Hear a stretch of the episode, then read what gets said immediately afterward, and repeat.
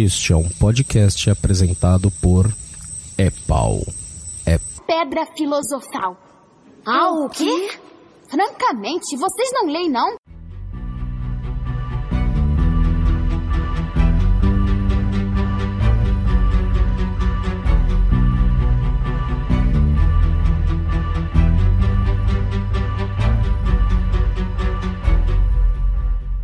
Sejam todos bem-vindos e bem-vindas a mais um é Pau é Pedra Filosofal. Grita, gente! Uh! Gente, tem que comemorar mesmo, mesmo, é porque hoje, ao contrário do último episódio, vai ser só amor com algumas ressalvas, né? Porque a gente não consegue mesmo, né? Na verdade. Mas hoje nós vamos falar sobre essa esse calorzinho no coração que foi, que é, que sempre será Animais Fantásticos e onde habitam o filme. E para falar sobre né, essa novidade no mundo mágico da Rowling, estou eu aqui, Sidney Andrade, e eu já decidi a casa que eu vou finalmente, depois da minha crise de identidade, eu resolvi que eu sou Corvilufa tá? Então aceita. Eu, eu, eu, Bela decisão, né? Eu fiz um chip aí, eu não, não sou ascendente de Lufa-Lufa, eu sou Corvi-Lufa. Então, pelar um pecado, tipo assim, guarda compartilhado, uma semana na, no, na, na torre e outra semana lá na cozinha. Eu acho que você fica na cozinha da torre. Na cozinha da torre, ou na torre da cozinha, será? Não, não faz muito sentido. Estamos aqui com o Pablo de Assis, da Corvinal, como sempre, não é, Pablo? E minha esposa pediu pra avisar, senão vou esquecer, que a melhor personagem é a, é a Queenie. Ai, Queenie, Queenie. Concordo. Ai, Queenie. Também estamos aqui com Igor Moreto. Oi, meninas, tudo bom? Outro corvino também, né, Igor? Sim, mas eu acho que eu sou meio corvinal, meio grifinória, assim. Sem Você querer, é- desculpa. Corvinória. É, o grifinal. Grifinal. E, Olha, eu pensei em botar Lufanal, mas eu acho que ia ficar um pouco erótico. Aí, eu deixei que Corvi Lufa. eu, eu acho que tem que ser o, o, o lufanal. Por isso. Lufanal. É, deve ser, né? Aqui também con- conosco está ela que voltou de um longo e tenebroso inverno, Marcela Brasil. Olá, tudo bem, gente? Ô Marcela, lembra pra nós da casa que você é? Eu sou da Corvinal também. Corvinal Hoje, também. Sábado à noite, né? Não podia ser diferente. A gente não sabe ainda qual é a sua casa de Ilvermorny, sabe? Não, é, eu acho que eu ainda não participei de um que eu tinha falado. Mas eu sou o da Serpente também, que eu não, não. Serpente, Fr- eu e você e Igor aqui, porque Pablo traiu o movimento. É. não mesmo? Também agora, gente, temos dois novatos, mais dois, assim, ó. Cada semana vocês conhecem mais pessoas, fãs de Harry Potter. E o primeiro aqui é que, que chegou, né? É o Jove Krieger. Diga aí, Olá, Jove. olá, Tudo bom, bruxos jovem? e bruxas do mundo inteiro. Tudo bem, tudo bem, Cid. É o trocadilho, né? Tudo bom, Jove? Ótimo. Você ouve muito essa piada, Jove? Não, não, acho que o pessoal não associa, Ah, mas é, porque, é, é porque eu sou velha mesmo, né? Perdoa essa barra, talvez. perdoa essa cacura. Só quem curte rock clássico entende. Pois é. é jovem, vamos lá para a sua ficha técnica. Você é de que escola de Hogwarts? Aham, antes de eu revelar, eu, eu queria, vou contar o que aconteceu. É, Ah.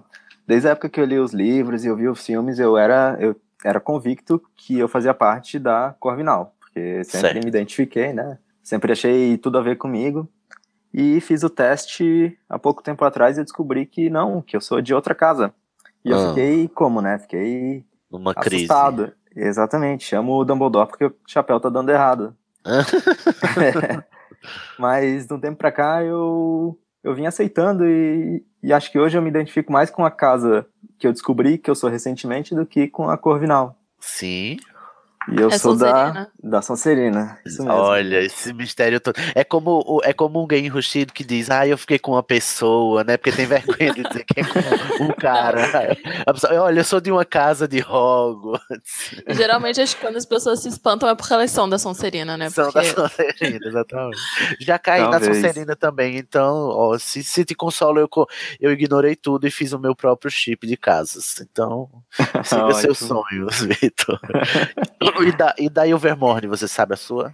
Ah, eu sou da. Como é que é? Cobra Cabrito, da Serpente Chifruda. Cobra cabrito, que maravilhoso.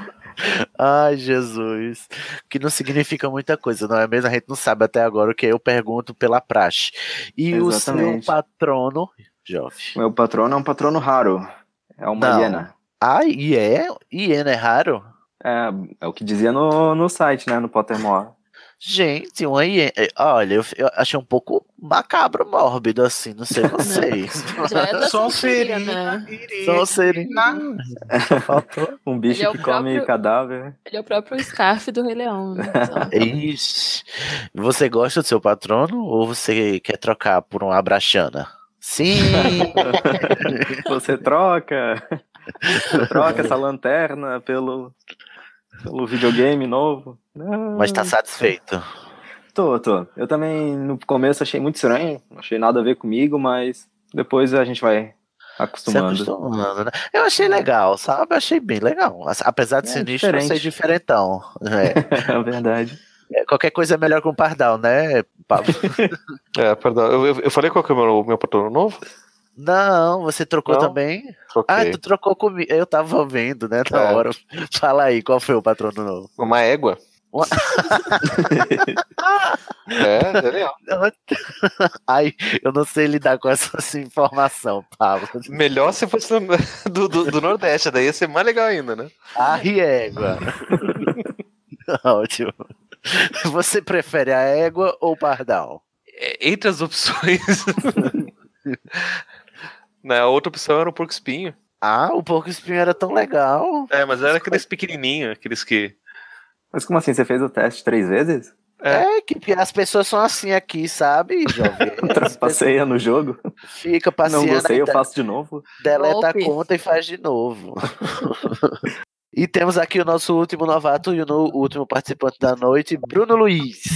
Olá, galera, tudo bem? Bruno tá ouvindo o Epau e Pedra Filosofal desde o começo, Bruno? Desde o começo. Deixa claro aí que Bruno não é da Cracóvia, ele é só do grupo de ouvintes do Epó Pedra Filosofal. E como eu disse, né, se der bobeira, se os patrões da Cracóvia derem bobeira, os- o pessoal lá do grupo do Epó Pedra Filosofal ocupa os espaços mesmo, né, Bruno? Com certeza, eu tava aqui no Facebook, vi e consegui. Olha que Foi lá e fez. Bruno, qual é a sua casa? por favor? Foi lá e fez. Então, lá. pelo Pottermore, na vez que eu fiz o, o teste, deu lufa-lufa, mas eu sou um eterno corvinal, com certeza. Ma- ai, rejeitou a Lufa Lufa, Bruno. Desde, depois do episódio de, de- das casas que a gente já descobriu que Lufa Lufa é a melhor casa. Não, não, eu sou corvinal, com certeza. Quando eu li os livros, eu pensava que eu era grifinória, mas eu falei, não, não, sou corvinal, não adianta. Grifinória não, né? Não, Grifinória não, você ninguém consegue. É. Então aqui maioria, maioria é acachapante de Corvinal, né? Só tá o, o Sonserino aqui do Jove. E Que achava que era fazendo Corvinal. a diferença. que Isso, achava que era, Isso, você.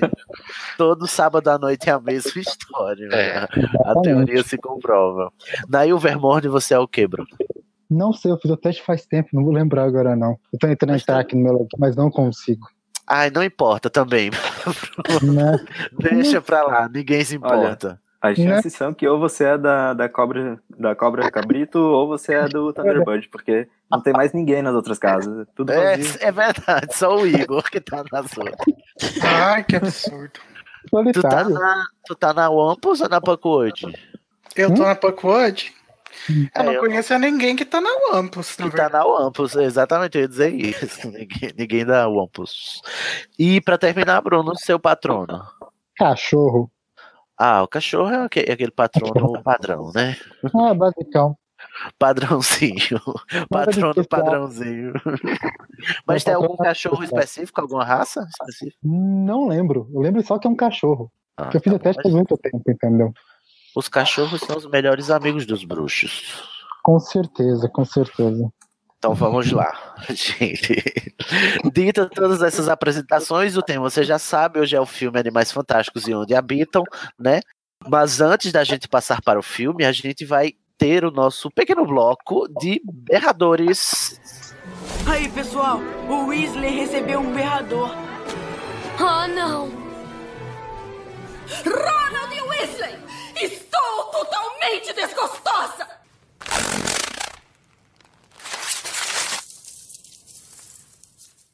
Vamos aqui aos nossos berradores é, referentes ao episódio passado, que foi sobre criança amaldiçoada. Temos três comentários aqui. Os outros que fizeram e os demais que forem feitos até o próximo episódio de Berradores vão para lá, para leitura de lá, tá, gente? Então não desista. Se você não foi lido aqui agora, você será lido com certeza no nosso especial de Berradores número 2, que está por vir e está mais perto do que longe, não é mesmo? Vamos começar lendo o primeiro comentário, Igor, para nós. O primeiro comentário é do Guilherme De Biasi. Olha que chique esse nome. Rico. Parabéns pela coragem. Eu não li e nem lerei essa desgraça. Errou, gente. Não, assim? não, eu não li nem lerei aquela dupla sertaneja da internet, né? Aham, li, mas, gente, tem que ler sim pra, pra odiar com propriedade. Eu acho Ainda- que. Você não acha que tem muito ódio já naquele podcast, não, pra gente estar espalhando Vai mais que ele gosta. pelo mundo? Vai que ele gosta. É, vai que gosta, né? Ainda não terminei de ouvir, mas já tem alguns pontos. Um. Parece uma mistura de história de corno com daddy issues. A Duas gente. coisas que eu não lembro de ver muito na história dos livros. Dois. Não. Acho que na hora que escrevem o roteiro, tem dois assistentes na sala. Um dizendo não faz sentido e o outro dizendo mas vai ficar incrível. Eu adoro isso. É mesmo. Tipo no Relíquias da Morte Parte 2. Não faz sentido a Bellatriz explodir em purpurina e o Voldemort se desmanchar em trapos. Mas vai ficar incrível em 3D. Verdade. Verdade, faz muito sentido. Olha, esse comentário foi lacrador. Calma, não acabou. O mesmo deve ter ocorrido no da peça. Não faz sentido eles subirem no trem, mas vai ficar incrível no teatro. Sim. E como a Isabela confirmou, né? Ficou realmente incrível. Tão bonito o rosto. Marcela, lê o próximo pra gente, por favor. Próximo comentário é da Beatriz Akemi Shimabukuro. Gente, Ela- esse nome. Beatriz, me ajuda, Beatriz. Eu jamais conseguiria. Ela disse: Quando lançou, fiquei interessada, mas tempo corrido e grana curta me impediram de comprar. Depois de ler o, do- o documentário do grupo e ouvir esse episódio, achei tão ruim que tô feliz em poupar meu tempo. Pior fanfic ever. Olha que só li o resumo. Aí ela, entre parênteses, ela colocou que nem terminei de ler também. Nem o resumo. não tá- Olha, a gente fez, a- além de tudo, a gente fez um trabalho de utilidade pública, entendeu? De, de o pessoal não ir atrás dessa coisa aí, é correr o risco de prejudicar a sua saúde mental. Então eu acho que só vantagens no, no episódio passado, não é mesmo? E o último comentário de hoje, de Pablo. É o da Raquel Azevedo, que diz assim: épico. Vou ter que ouvir de novo pra anotar as pérolas. A constatação é que dá pra passar um Hogwarts Express no furo desses roteiros infelizes. Com gente no teto. né? Gente, e- mas esse episódio ficou maravilhoso mesmo. O, o Cid pistolando é a coisa mais engraçada que tem. Vale a pena Aham. só por isso. Mas eu tava tão calmo, eu tava tão, tão centrado, Pleno. tão, tão Os pleno. melhores momentos foram quando o Sidney proclamava que alguém tirava qualquer coisa do cu. E várias coisas, né? Tiradas do aquela peça. E a parte do, do lençol também, da coberta. Ô, Igor, essa parte do lençol eu fiquei muito indignado. Como é que pode? Esse lençol, não sei, nem sei explicar depois. Eu fiquei muito chocado quando eu percebi isso. Gente, isso é. A, o, pra mim, é a parte mais bizarra do, do, do roteiro, assim, de, de, de, do- de técnicas que eles quiseram usar pra resolver o problema. O do Do, do Harry da. Ah, não, do- dos meninos escrevendo no cobertor. Sim, gente. E como eles muito cara de- pegaram esse cobertor? Tem cara de Goonies, sabe? Uma coisa muito Sei. antiga que já foi feita faz muito tempo. Aí, ah, ó, Raquel, depois anota tudo sim e comenta lá que a gente lê no nosso próximo especial de berradores, tá? Gente quer muito mais pistolagem lá naquele episódio. Queremos vários berradores. Ai, E gente, terminou. o do, do Animagos também, porque lá tem uma pessoa que vai descobrindo as coisas da história durante o podcast. Então, Sim, é me... Ai, esse podcast é maravilhoso. Gente, qual é o número do podcast, Igor? o episódio do Animagos é o 12. Então vai lá, gente. Animagos Podcast número 12 é o melhor. O, o melhor não, agora é o segundo melhor podcast sobre criança amaldiçoada. da Não, senhora, brasileira. Ah, Ai, gente, o Shade. O Shade não para.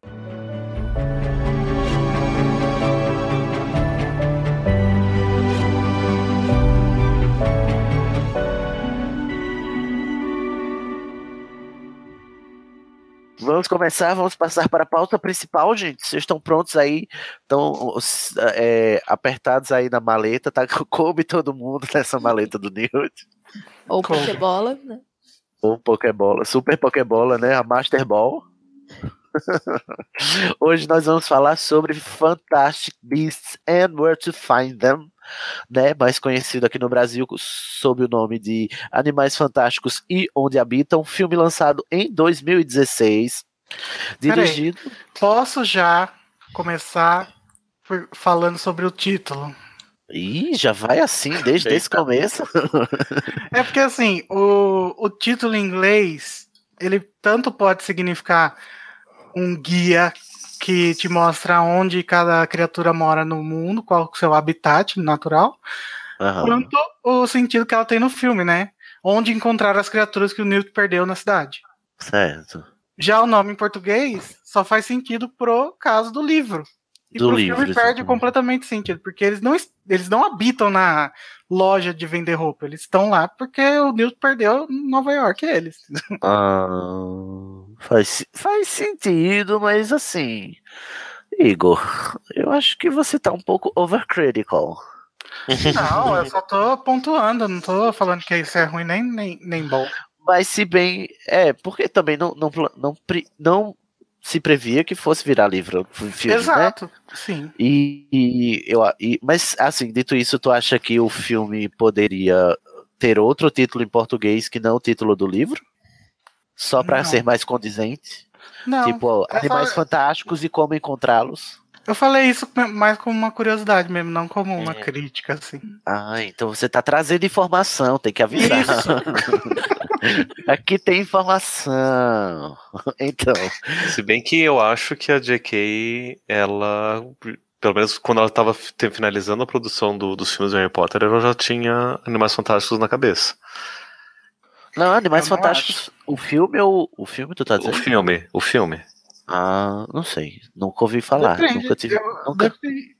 Porque, Porque tem, muita, tem muita coisa que aparece no, no, no último livro e no, principalmente nos filmes, né? Ele, nos filmes acaba ficando mais evidente, né? mas no, é, é, acaba entrando mais no, no último livro, que no, no Animais Fantásticos ele acaba fazendo sentido também, mas isso é uma coisa que eu vou deixar para falar mais na frente. Uhum.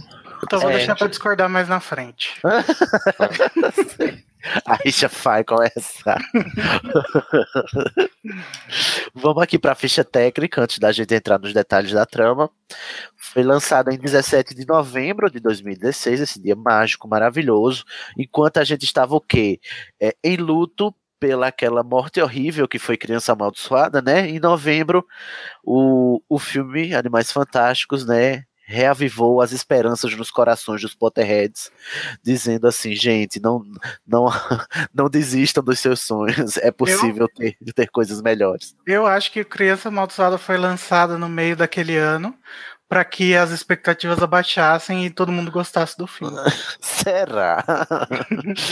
É marketing. tá, mas- Marketing que chama, não é mesmo?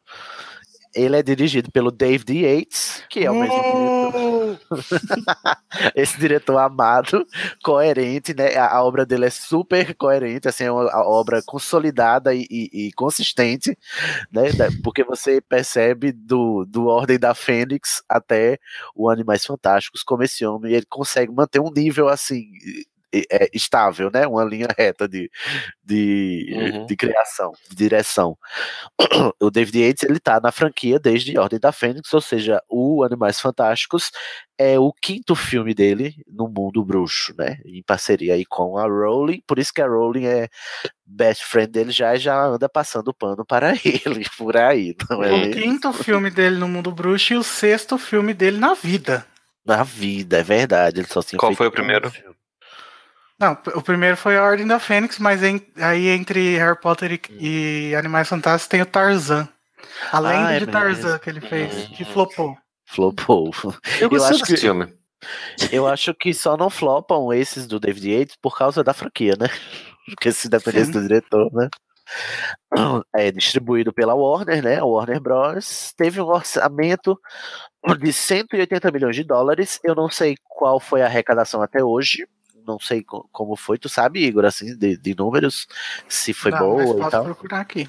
Vai procurando aí, porque não estava lá no lugar que eu pesquisei.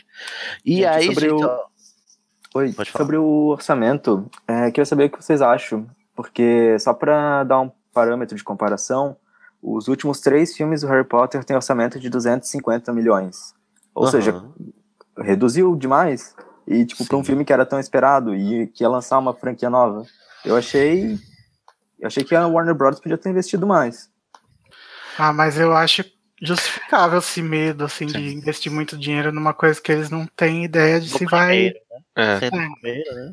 Mesmo que seja continuação, por ser uma nova franquia, você tá arriscando. E eu acho que eles ficaram com o cu na mão po- porque eles estão arriscando fazer uma franquia relacionada a Harry Potter sem o Harry Potter, né? Na minha opinião, o filme do Harry Potter sem Harry Potter é golpe. Hum. Razão. assim como o Choque de Cultura falou. O choque de É. cultura, Exatamente. Harry Potter É, é golpe que chama, né? É, só ia comentar que, que também acabei de, de me dar conta que esse filme tem um elenco muito mais modesto, né? Não tem nenhum grande, grande assim, ator. Tem alguns atores em, que estão crescendo. Só o Ed Redmayne bem que ganhou. Oscar. É, Tinha Ah, é, Oscar, né? ele, é verdade. É, a tem garota dinamarquesa. E tem o Colin, o Colin Farrell, gente, que É. assim, ele é um bom ator, é um, era um ator consolidado, É. mas o resto realmente. É um ator bem conhecido. Vamos Bem deixar conhecido. assim. Daí tem aquele que a gente prefere não falar, né? Ih, É. vamos lá, vamos chegar, a gente chega já lá no, no elenco, calma, gente, calma. Mas ó, Você- o filme fez 234 milhões de dólares. Só. Ó, eu vi aqui que foi 812 milhões. Uai, peraí. Ué, será que isso é só errado nos Estados Unidos, certo. então, aqui que eu tô vendo? Tem- ou Eu- tem aquela eu coisa de primeira Google, semana, né? É, pode ser. Porque escrevi aqui Fantastic Beasts Box Office e apareceu 812,5 milhão. Milhões de dólares americanos. Ah, então ele seguiu a- mais ou menos o. Se foi isso, mais ou menos o, o nível dos últimos Ah, filmes, né? De não, gente, relíquia- 234 milhões só nos Estados Unidos e no, fora dos Estados Unidos 580, então tá certo. Uhum. Ah, é, tá lá no nível de Enigma do Príncipe, Ordem da Fênix, né? É, Uhum. o fim de semana inicial teve 74 milhões. Número 1 na, no fim de semana que saiu. E Ai, a whatever, expectativa tava grande, né? sim. Aí depois do orçamento, ó, temos aqui esse dado, esse dado assim que eu acho, eu, vocês vão devem achar relevante, que é o roteirista, a roteirista, ela mesma, J.K. Mello Rowling. Ela sim, olha, tá tá brincando de roteirista aí agora, né? Saiu do- da literatura, foi para o cinema na sua primeira empreitada enquanto escritora de roteiros, porque claramente ela não escreveu roteiro de criança amaldiçoada, ok? Que isso fique bem claro. Ah, e ela nem Ah. disse que foi ela que escreveu o roteiro, né? Uhum. Ela só disse que é a oitava história da série e que é cânone. E que ela chorou muito quando viu. Eu acho que era de desgosto, mas tudo bem. E que ela Aí- lembra com muito amor dos momentos ótimos de risadas que ela teve com o John, o, Tiffany e o Jack, Thorne e o John Tiffany. Ai, que legal. Ah, rimos muito. Ah, ah. Maísa, Deve dar querida. a conta bancária crescendo, né? Com... Né? Eu acho que deve dar muita alegria mesmo. Aí, é, é, sobre essa história da, da Rowling ser roteirista desse filme, tem um uma história por trás disso um pouco abusiva, eu acho, quando, quando eu paro para pensar, que é, a Warner eh, consultou a Rowling e disse, olha, a gente quer fazer uma franquia nova.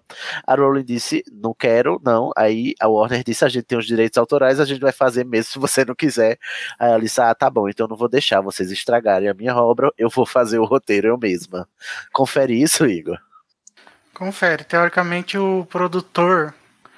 ah, não lembro o nome dele, mas é um dos menos conhecidos. Ele queria fazer um documentário, sabe? Nossa Tipo The. Office. Ai, meu Deus do céu. Baseado Meu no livrinho do Animais Fantásticos. Daí a J.K. Rowling falou: Ah, não, eu tenho uma ideia aqui. Tenho uma ideia. Não estraga minha obra, não. Já, já fuderam no teatro, não vão foder mais no cinema, não.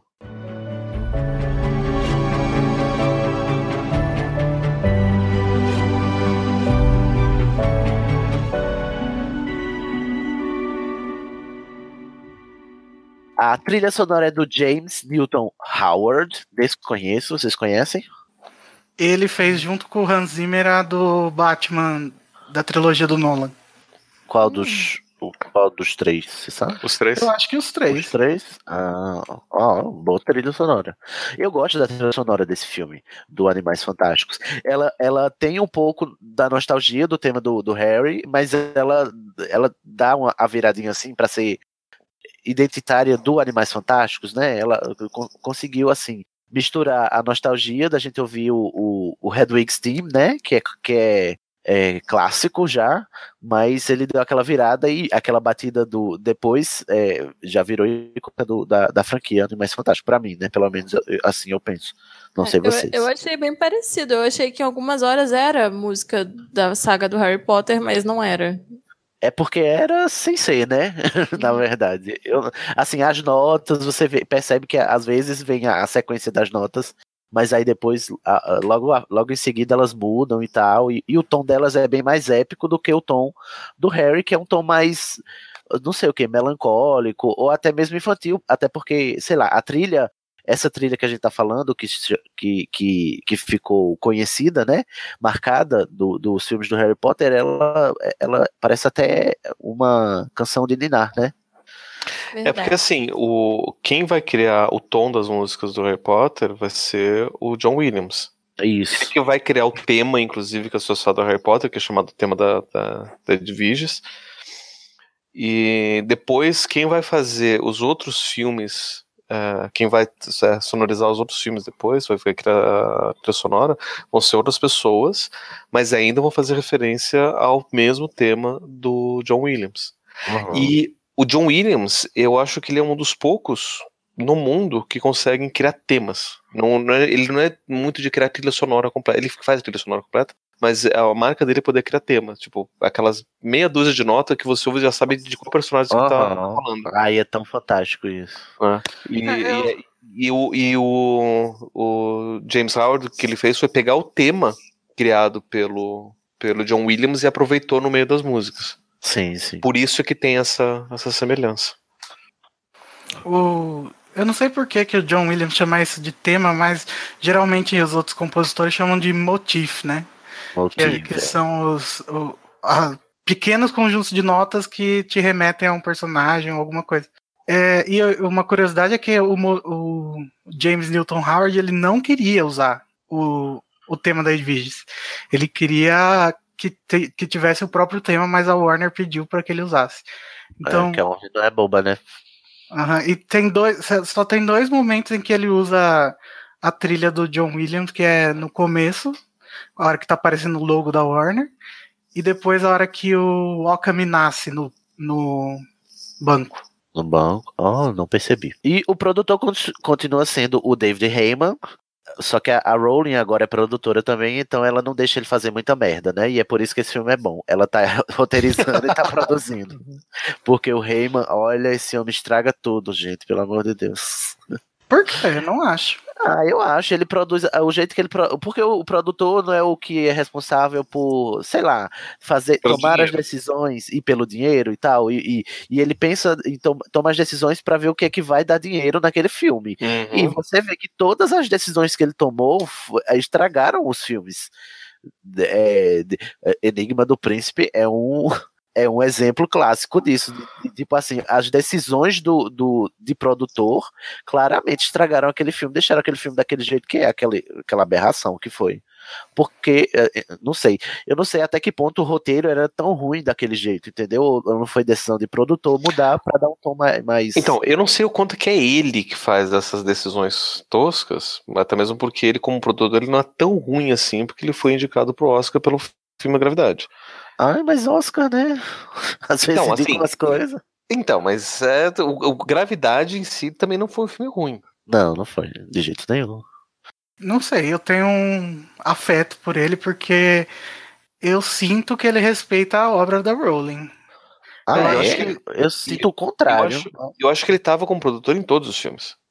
Sim, desde o começo eu acho que ele foi uma É. das, das poucas pessoas que insistiram para que a Rowling tivesse envolvida na, na criação dos filmes. E aí, no terceiro filme, eles meio que tiveram. A Rowling e o Afonso Cuarón meio que tiveram uma briga. E aí, a partir daí, ela teve menos envolvimento até o Relíquias da Morte, parte 2, né? Que eu acho que ela. Falando do Quaron, o Quaron se, se pro- prontificou, né? Disse, tô aqui, fera, se vocês quiserem que eu dirija algum filme dessa franquia, que vai ser uma franquia de cinco filmes, né? Hum. O Quaron disse aqui, ó, tô aqui, hein? Se quiser, eu, eu topo. Aí eu fiquei risos, né? Tipo, J.K. Rowling olhando pra ele, dizendo, ah, tá. Do- dois artistas gênios juntos não dá. Eles vão brigar. Se bem, se bem que o filme que o pessoal mais gosta foi o filme dele, né? É, exatamente. Mas é o filme. Então, mas eu acho que é muito disso. Eles deram muita liberdade pra ele. Muita gente acha que isso é ruim, mas no fim das contas eu acho que foi bom, né? É bom o diretor ter. Liberdade espaço, criativa. né? Foi É, nesse, acho. nesse filme que o Harry faz a Lumus Maxima no quarto? Foi. Ai, meu Deus. Lumos Maxima foi nesse filme mesmo. Ou seja, quer dizer, será que é tão bom assim? Isso aí foi liberdade demais, diretor. É, Alfonso Cuarón foi longe demais, não é mesmo? É, porque ele colocou uma palavra a mais no, no feitiço. Não, é o conceito do Máxima que não faz sentido. Ai, mas enfim, né? Não vamos discutir sobre Lumos Máxima, vamos discutir sobre esse filme aqui que tem a Lo Moura, tem Qual que é- Petrífico Totalos. Qual que é mais canon, Lumos Máxima ou Flipendo? Ai, não. Gente, socorro. começa? Flipendo é do, do Criança. Amaldiçoada. Não, no é do videogame jogo também. também. Ah, e tem no jogo, é? Ah, É, Sim, não, os mistérios de Hogwarts. Flipendo é o, o, o, o feitiço que transforma a pessoa em golfinho, é isso? Não, é, é o Knockback Jinx. É pra você derrubar a pessoa. É, Ah. É, o No livro- Flipendo, eles, eles usam o Flipendo na peça também. Sim, a primeira vez que, que foi us- usado foi no Harry Potter e a Câmara Secreta, videogame. O videogame. Ah, tá. É de videogame. Olha, inclusive devia ter um episódio sobre os videogames. Pô, seria bom, hein? Seria bom. Porque são muitos games, né? Uhum. Olha, alguém faça essa pauta porque eu sou a Glória, a própria Glória Pires em videogame. então, por favor, se alguém quiser fazer essa pauta pra gente gravar, estamos aí. Quem sabe eu consigo. Olha ele, já chegou chegando. Né? Que eu joguei até o texto. Então vamos ver. Quem sabe eu consigo fazer essa pauta pra vocês. Ai, que maravilhoso. Vem gravar com a gente também, porque quem fez a pauta já tá, já tem o direito de participar automaticamente. Marcela Brasil, leia para nós a sinopse desse filme maravilhoso. Lerei. Sinopse. O excêntrico magizo, magizoologista Newt, Newt Scamander eh, chega à cidade de Nova York levando com muito zelo sua preciosa maleta, um objeto mágico onde ele carrega fantásticos animais do mundo da magia que coletou durante as suas viagens. Em meio à comunidade bruxa norte-americana, que teme muito mais a exposição aos trouxas do que seus colegas ingleses, Newt precisará usar todas suas habilidades e conhecimento para, para capturar uma variedade de criaturas que acabam fugindo. Ah, gente, olha, a gente vai ver o que? Uma caçada Pokémon, gente. Temos, que, Temos que pegar, pegar. temos que pegar. Temos que pegar. Olha, com muito zelo, né? Com Cuidado. muito zelo. Cuidando da mala. Da mala. Assim, Ah, de um jeito o- bruxo, né? De se falar sobre zelo. Mas o Newt Scamander é a própria é a própria figura da abnegação e da dedicação, gente. Esse homem ama os animais. Ele chora quando a, a maleta é tirada dele, ele esperneia, ele se descompõe. Olha, esse homem é muito empenhado no seu trabalho. Com certeza, com certeza. Tem muitas vezes no filme que você vê que ele dá mais atenção aos animais do que às próprias pessoas, As né? pessoas. É, inclusive é o traço da personalidade dele, né? Quando Uhum. ele conversando com o Jacob. Mas a gente chega lá quando a gente for para a trama. Agora vamos por elen pro elenco.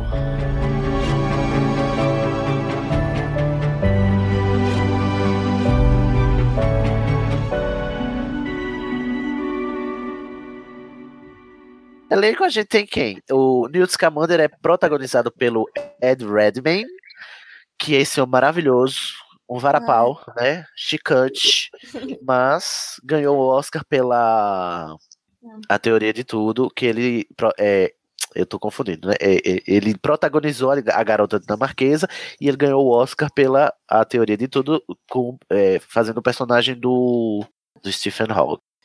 Vocês go- paz. Descansem. Ah, esteja, né? Virou, voltou ao pó das estrelas de onde todos viemos. Vocês gostam do Ed Redmayne aqui em Animais Fantásticos? Aham, eu adoro. Porque eu adoro ele como ator, eu acho ele maravilhoso. E eu, eu acho que ele fica muito legal, assim, com o figurino, porque ele usa um casacão, que é bem. é, tipo, a lapela do casaco é bem grande, e ele tem as pernas bem fininhas, assim. Eu acho que fica bem, bem legal, fica bem, bem Eu também característico. curti. Também curti. É o primeiro filme que eu assisto com esse ator. Eu não assisti agora de Marquesa nem o filme do Stephen Hawking. É o primeiro que eu assisto como ator. Eu costumo gostar dele, só não gostei dele naquele filme maravilhoso Destino de Júpiter. Ai, eu adoro esse filme. Eu nunca vi. É, não gostei do Destino de Júpiter, não gostei dele lá. Ele faz um papel muito ruim. E o pior é que ele tinha ganhado o Oscar no ano anterior. É, e aí você fica questionando. E- assim, eu acho que o problema Mas, é mas ele assim, se recupera nos outros, né?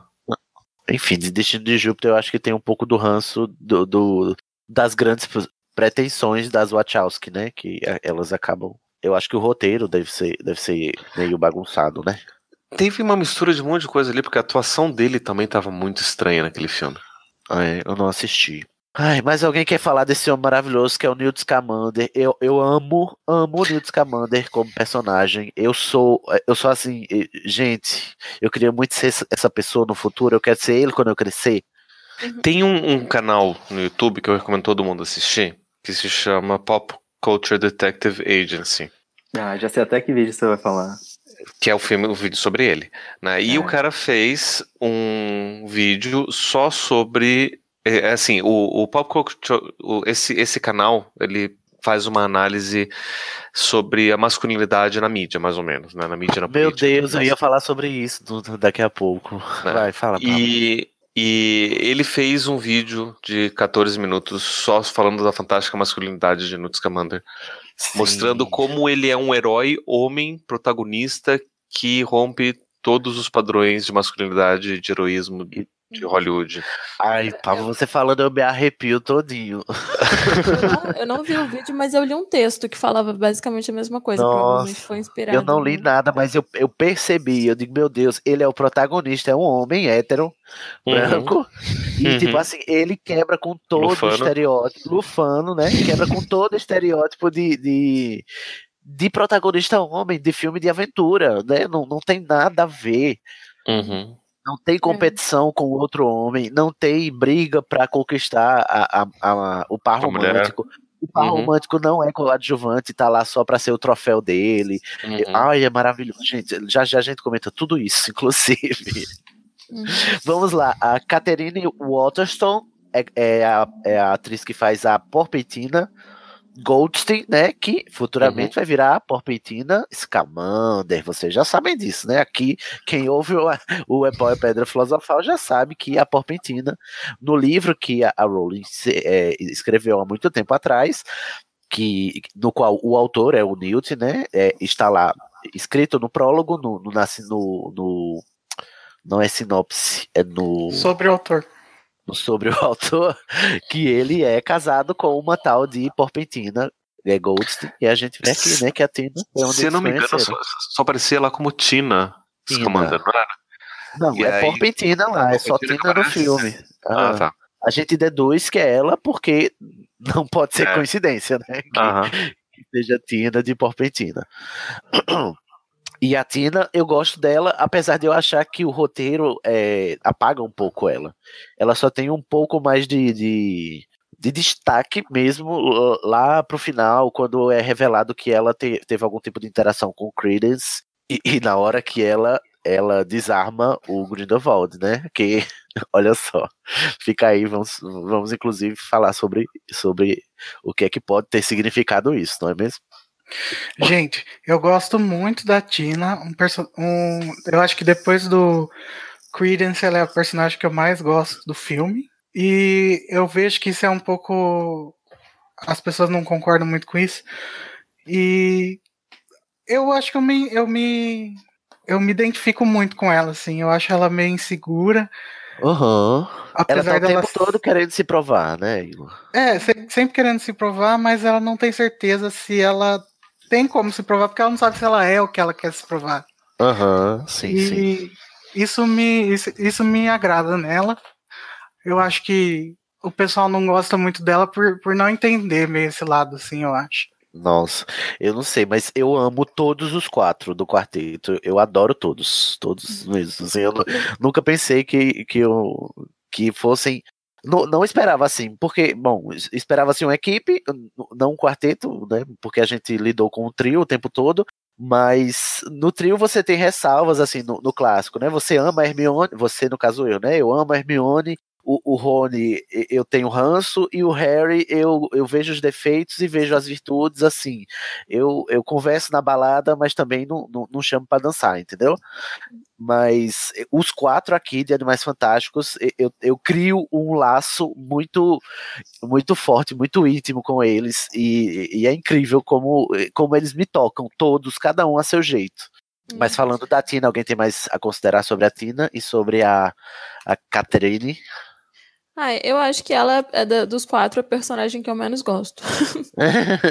Por quê, Mas- Marcelo? Ah, é porque eu, eu, Porque eu outros acho são tão legais.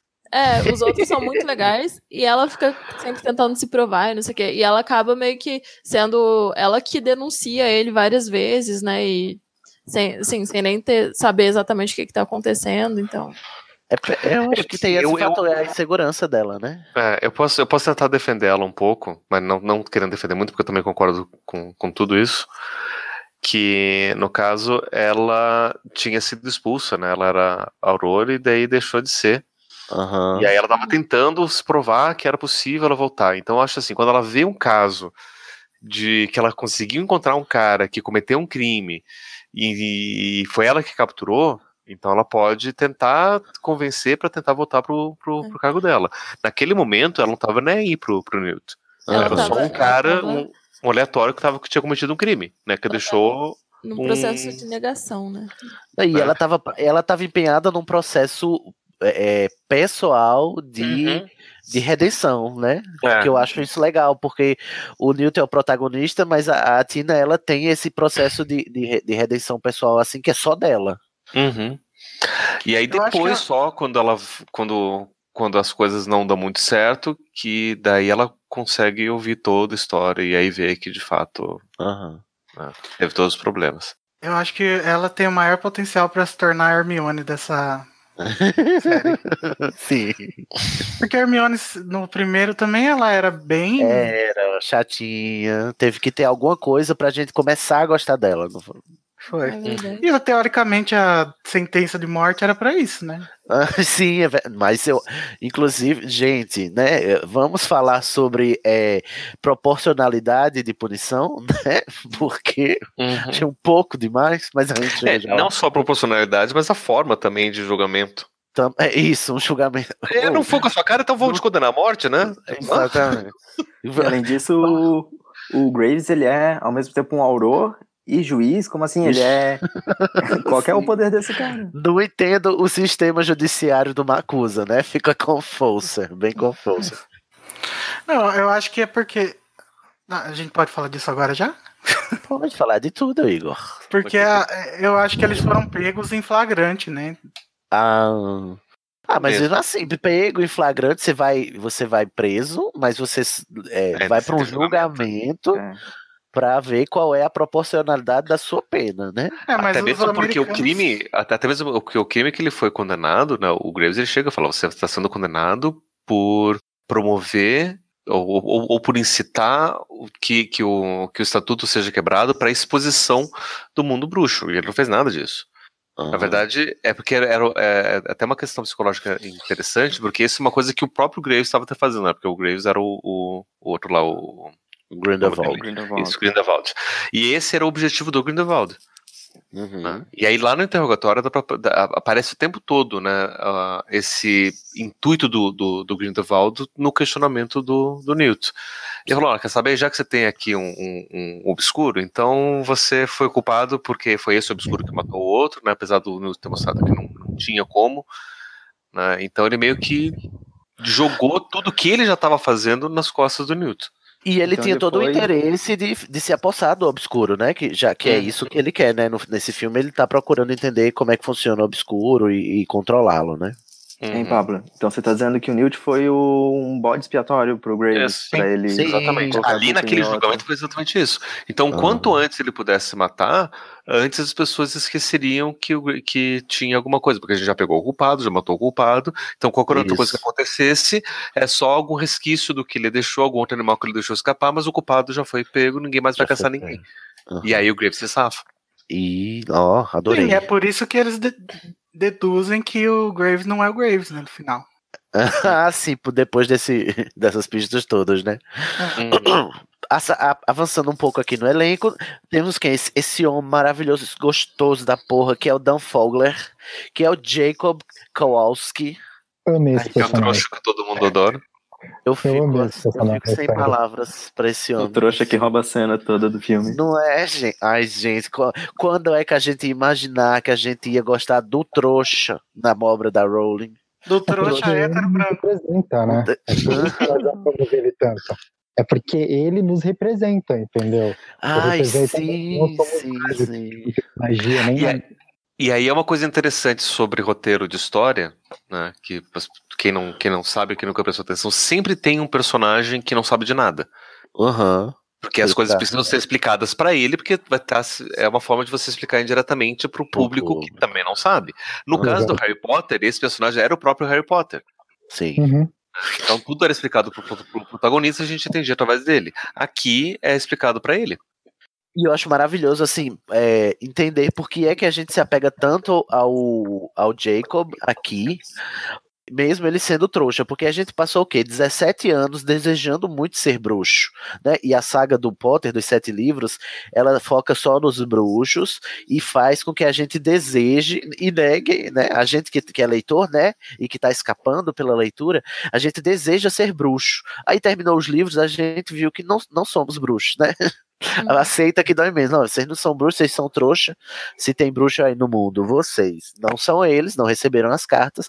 Mas aí vem o, o Animais Fantásticos, coloca um trouxa no meio dos bruxos para dar mais esperanças pra gente. Porque já que a gente não pode ser bruxo, a gente pode estar entre eles. Entendeu? E eu acho isso maravilhoso. E eu acho que é por isso que o Jacob é isso. É, é a gente lá, entendeu? No meio. E ele é o trouxa legal mesmo, não é aquele trouxa que fica com medo, não é aquele trouxa que, nossa, fica é, receoso. Tipo, ele acha maravilhoso tudo e quando o, o- falam pra ele que vão tirar a memória dele, tipo, ele fica Ele triste. fica assim, "Nossa, arrasado, né? E é interessante que ele é o único trouxa em todas as histórias que você fala, não, esse cara é legal. Esse cara é legal. To- né? todos Todo os outros trouxas são porre. Né? Aham. Começar pelos fios do, do Harry até o final. Sim. É, mas o aí é o viés de confirmação do Harry, né? Porque o Newt ele é muito mais, ele é muito mais aberto e empático. O Harry, Também. acho que odiava todos os trouxas mesmo. E pronto. Por causa. Mas é. que um outro é, ator que ia- podia ser era o Michael Cera, tipo, nada a ver. Tá na pauta. Esse é outro isso. personagem. é. Não, gente, É, não, não não, pode ser. O Dan, o Dan é o Jacob. Nasceu pra esse papel, esse homem, gente. E, gente, o Jacob vai ser muito importante, né, Cid? Que a gente conversou no, no Animagos lá. Porque ele vai representar o lado oposto da briga do Grindelwald, né? Os Exatamente. trouxas que, teoricamente, são devem ser subjugados pelos bruxos na ideologia do Grindelwald. E vocês perceberam no personagem do Jacob o, um elemento que é os sonhos, ele ele começa já o filme quando ele se dá conta do universo que ele tá, do universo bruxo, ele sempre fala, meu Deus, isso aqui é um, isso aqui é um pesadelo, ou isso aqui é um sonho, eu tô sonhando. E no final, um pouco antes dele ser obliterado, ele ele fala, ah, tá, Obliviado. tá tudo bem, né? Obliviado, desculpa. Obliterado. Obliterado é um pouco mais violento. Ainda bem que não decidiram fazer isso pros trouxas. Exatamente. Então, antes dele ser obliviado, ele fala, ah, mas tá tudo bem, vai ser como acordar, né? Como voltar pra realidade em que o mundo bruxo era só um sonho. Uhum. Ah, eu acho engraçado quando ele tá dentro da mala do Newt e ele fala assim: Olha, eu acabei de perceber que isso aqui não pode ser um sonho. A Newt fala, por quê? Ele diz, é porque eu não tenho inteligência pra imaginar tudo isso. eu não sou é. capaz de imaginar tudo isso. Mas é, no começo do filme dá pra ver também como ele era, era uma pessoa que pensava diferente da época, assim. Porque quando ele resolveu ser padeiro, né, fazer rosquinha e coisas assim, quando ele tá no banco querendo conseguir ah, o financiamento, tipo, o cara Empréstimo. do banco fa é, fala pra ele, nossa, mas hoje em dia a gente consegue pagar máquinas que fazem um milhão desses. E ele fala, nossa, mas essa daqui é muito mais gostosa, eu faço, tipo, com muito mais carinho e tal. E ele E o próprio consegue. fato também dele trabalhar numa fábrica de comida enlatada, que é aquele negócio totalmente triste, né? Comida enlatada, assim, é o, é, é o cúmulo da derrota, né? Tipo, da, da revolução mais- industrial. E nada mais mecanizado e alienante, né? Pro, tanto Aham. pro trabalhador quanto pro consumidor. Uhum. Olha aí, crítica social foda, tá vendo? Quando a Rowling escreve, olha o que tem, tá vendo? É, o próximo vai ser Animais Fantásticos e Livro Vermelho? Que é... Isso, Capital? O Manifesto dos Animais Fantásticos. Como é a, a- a revolta dos animais fantásticos. Vou fazer uma capa dessa. E a Alison Sudol fez a Queenie, Queen- Queenie Goldstein, que é outra fofa, gente. A Queen, ela é toda, é toda Betty Boop. Quando eu, quando eu vejo ela atuando assim, o, o modo como ela se porta, como ela se comporta, como ela se expressa, eu só consigo imaginar a Betty Boop. Ainda mais sendo dos anos 20 e tal, pra mim ela é, é- é- é essa, esse avatar. Uhum. Faz sentido, mas eu não conheço muito da Betty Boop pra falar. é só o estereótipo, assim, da, da imagem Cé, dela. só- Sim, só. E aí, é, bom, o, o, o dado interessante sobre essa personagem nova, né, é que ela é uma legilimente in- inata, né? Ao contrário de, de bruxos que aprendem legilimência, ela é uma, é uma legilimente inata e espontânea, né? Então, às vezes, ela tem que se controlar para não estar constantemente lendo a mente das pessoas. E isso é também um, um plot device, né? É um recurso de roteiro pra gente também saber o que tá se passando na cabeça do Newt e do Jacob, às vezes, né? Até, até na cena lá da, da maleta, quando ela tá falando com ele sobre a leita, né? É pra, é pra é- ela, ela ler mentes ajuda a gente a saber coisas que provavelmente a gente só saberia no livro, numa narração em terceira pessoa, né? Inclusive, eu acho que essa legilimência dela é um dos maiores erros do roteiro, principalmente na cena do, do jantar, que eu acho que fica muito confuso, o diretor não consegue mostrar direito que ela tá fazendo isso, o texto não consegue mostrar direito que ela tá fazendo isso, fica tudo muito, muito confuso. Você só entende depois da terceira vez que você assiste o filme, que- o que que tá acontecendo ali. Sério? Eu acho. Eu não senti isso, não. Não senti isso. Também não, eu consegui entender de primeira. Ah, então eu sou... mas. Você tá falando daqueles 5, 10 segundos que, que ela começa a falar sobre o Jacob antes da gente, da gente entender o que tá acontecendo, antes da gente saber que ela é uma legilimente? Sim, mas também da cena do jantar inteira também. Eu É acho que ela vai falando o que ele vai achando, então ela vai dizer, não, é- é- ela vai dizer, ah, todo mundo acha isso de mim mesmo na primeira vista, e o que- ele fica envergonhado, porque provavelmente ele pensou uma putaria, né, e tal. É. Enfim, eu acho que deve ser muito difícil ser mulher e ser legilimente, porque o, o tanto de chorume que ela deve escutar, meu filho. É. Deve ser tenso, deve ser tenso, pelo amor de Deus. Sim, e eu acho que é por. Eu acho que é, é nessas horas, é, é quando ela diz isso sobre o Jacob, por exemplo, né? Ah, eu tô acostumada, todo mundo pensa isso de mim. É, eu acho que é a Rowling dando assim uma dica, provavelmente de um futuro é, é, é, histórico dela, né? Um passado, sei lá. O, o background dela, talvez, de, de um passado é, é, abusivo, né? Porque a- a- Porque ela, ela se comporta, ela é meiga, ela é doce e tal, mas não sei, eu, eu noto na, na, nas palavras da Queen um tom melancólico também, né? De quem, de quem tá triste, de quem já sofreu alguma coisa. Ah, não, tem uma cena cortada que o Jacob fala que, tipo, ah, deve ser muito legal ter esse poder, né? Ela fala, ah, é, não, porque nem, nem todo mundo é igual você, assim, que, que não tem. Que não é. Que não é escroto. É. Mas assim, eu acho, um, É eu acho eu não gostaria de ter. Eu acho, eu acho que pode ser problemático caso a Rowling perca muito atenção disso, porque a Queen não pode estar num lugar com o Grindelwald, porque senão. a- com o Grindelwald não, com o, com o Graves, porque senão ela já saberia na hora que ele não era o Graves, né? É, mas ela esteve em algum lugar com, com ele no filme, assim? Não, mas eu tô dizendo, tem que- ela, ter- ela tem que prestar muita atenção, porque tem- vai ter muitos momentos que a, que a Queen poderia resolver o problema, né? Sim, de, de, de repente, né? De, É. Entendi. É verdade, é, é um perigo. Assim como virar tempo é um perigo, né? Aham. Se não usar certo. Mas olha, eu confio na Rowling. Apesar de, dos erros, eu, eu acho que ela, ela não botou à toa, entendeu? A, a legilimência da Queen aí. Não. Vamos avançando. O Colin Farrell é o Percival Graves, que, que, ta- que vai ser outra pessoa depois, né? Mas enfim, vocês, o que, que vocês acham do Graves e do, do Colin Farrell aqui nesse filme? Eu gostei. O pessoal é, não gosta muito do Colin Farrell, não entendo porque, não sei, eu acho eu não devo ter assistido muitos filmes com ele, né? Mas nesse aqui ele tá tão legal que eu gostaria que ele fosse o Grindelwald, entendeu? Eu acho ele um gostoso. que mais? Eu tenho um problema com o personagem do Graves. Do porque do Graves, que é que, assim, é, não se explica direito, né? Porque depois se revela que ele é o Grindelwald é, disfarçado.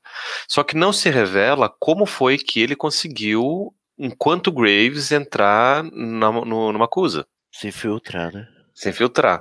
Então não sei se já existia um Graves antes, ele morreu e daí ele tá tomando poção poli, uh, polissuco pra, pra se parecer que nem o, o Graves.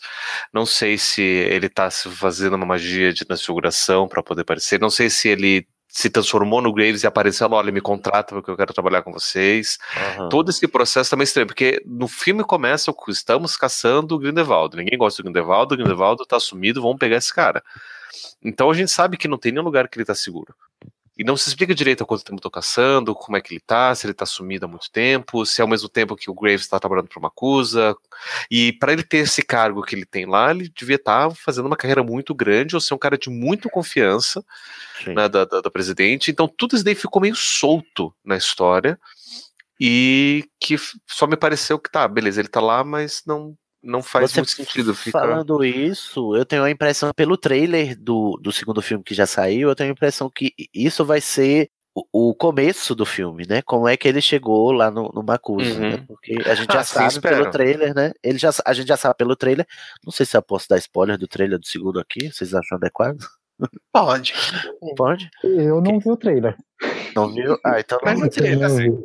Pelo Não, pode falar, trailer. falar. Não, mas é- até pra audiência também, não, não, pra não Uhum. arriscar, né? A audiência é. Pelo trailer dá-se. É, é assim, você questionando isso, eu consigo vislumbrar a partir do trailer, né? Que, que isso possa ser explicado, que seja o começo do filme essa explicação. Uhum. Porque de fato é um. Não é possível que isso vá ser deixado de lado. Porque não, não faz nem sentido. Assim, é um grande. É, é uma coisa que apareceu do nada e foi pra lugar nenhum, né? O, como é que ele entrou lá só pra sair de lá, entendeu? Uhum. Então eu acho que isso vai acontecer sim. Ou assim espero, né? Pelo menos. Não, mas respondendo a pergunta do Pablo, o Graves existia mesmo, tanto que num texto que a Rowling escreveu sobre uma acusa antes do filme sair, ela mencionava a família dele, Sim. a família Graves. A família Uhum. Graves. E não é polissuco, porque em outro texto já disseram que foi transfiguração, né? Porque o, o, o feitiço revelio não. Ele, ele não desfaria o efeito da poção polissuco. Sim. Uhum. Mas enfim, é, independente de como foi que aconteceu, não foi explicado. Isso daí me deixou estranho. Mas como são Como cinco filmes, sim, é, como são cinco filmes, a gente espera que dentro da história total essas coisas sejam- reveladas. Mas eu acho isso um- uma falha desse filme. Desse Porque filme. enquanto filme, ele tem que ter uma história começo, meio e fim. E daí, de repente, ele apresenta o- um dos protagonistas, né? Que é o antagonista da história. Fala, esse daqui é o antagonista da história, e você não sabe mais nada sobre ele além disso, que a gente É tá mostrando, e tem um monte de buraco em cima da história dele. Hum. E daí você fica meio, né, enfim, fica estranho saber que, ah, não, depois vai, a gente vai lançar o terceiro filme, lá no terceiro filme você vai ficar sabendo, vai ficar tudo... Aí eu ainda tenho esperança que o Graves tá vivo e, e vai atrás do, do, do Grindelwald junto, que eu, que- eu quero mais Colin Farrell de, de Graves.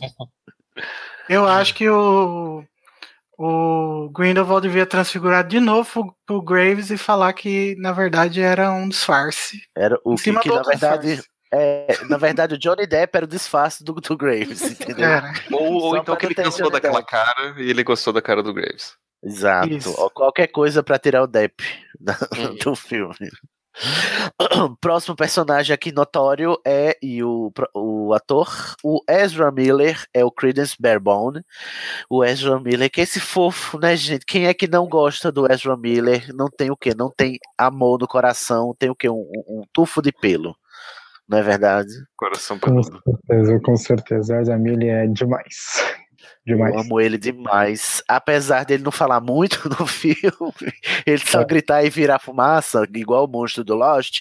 Eu gosto muito do personagem.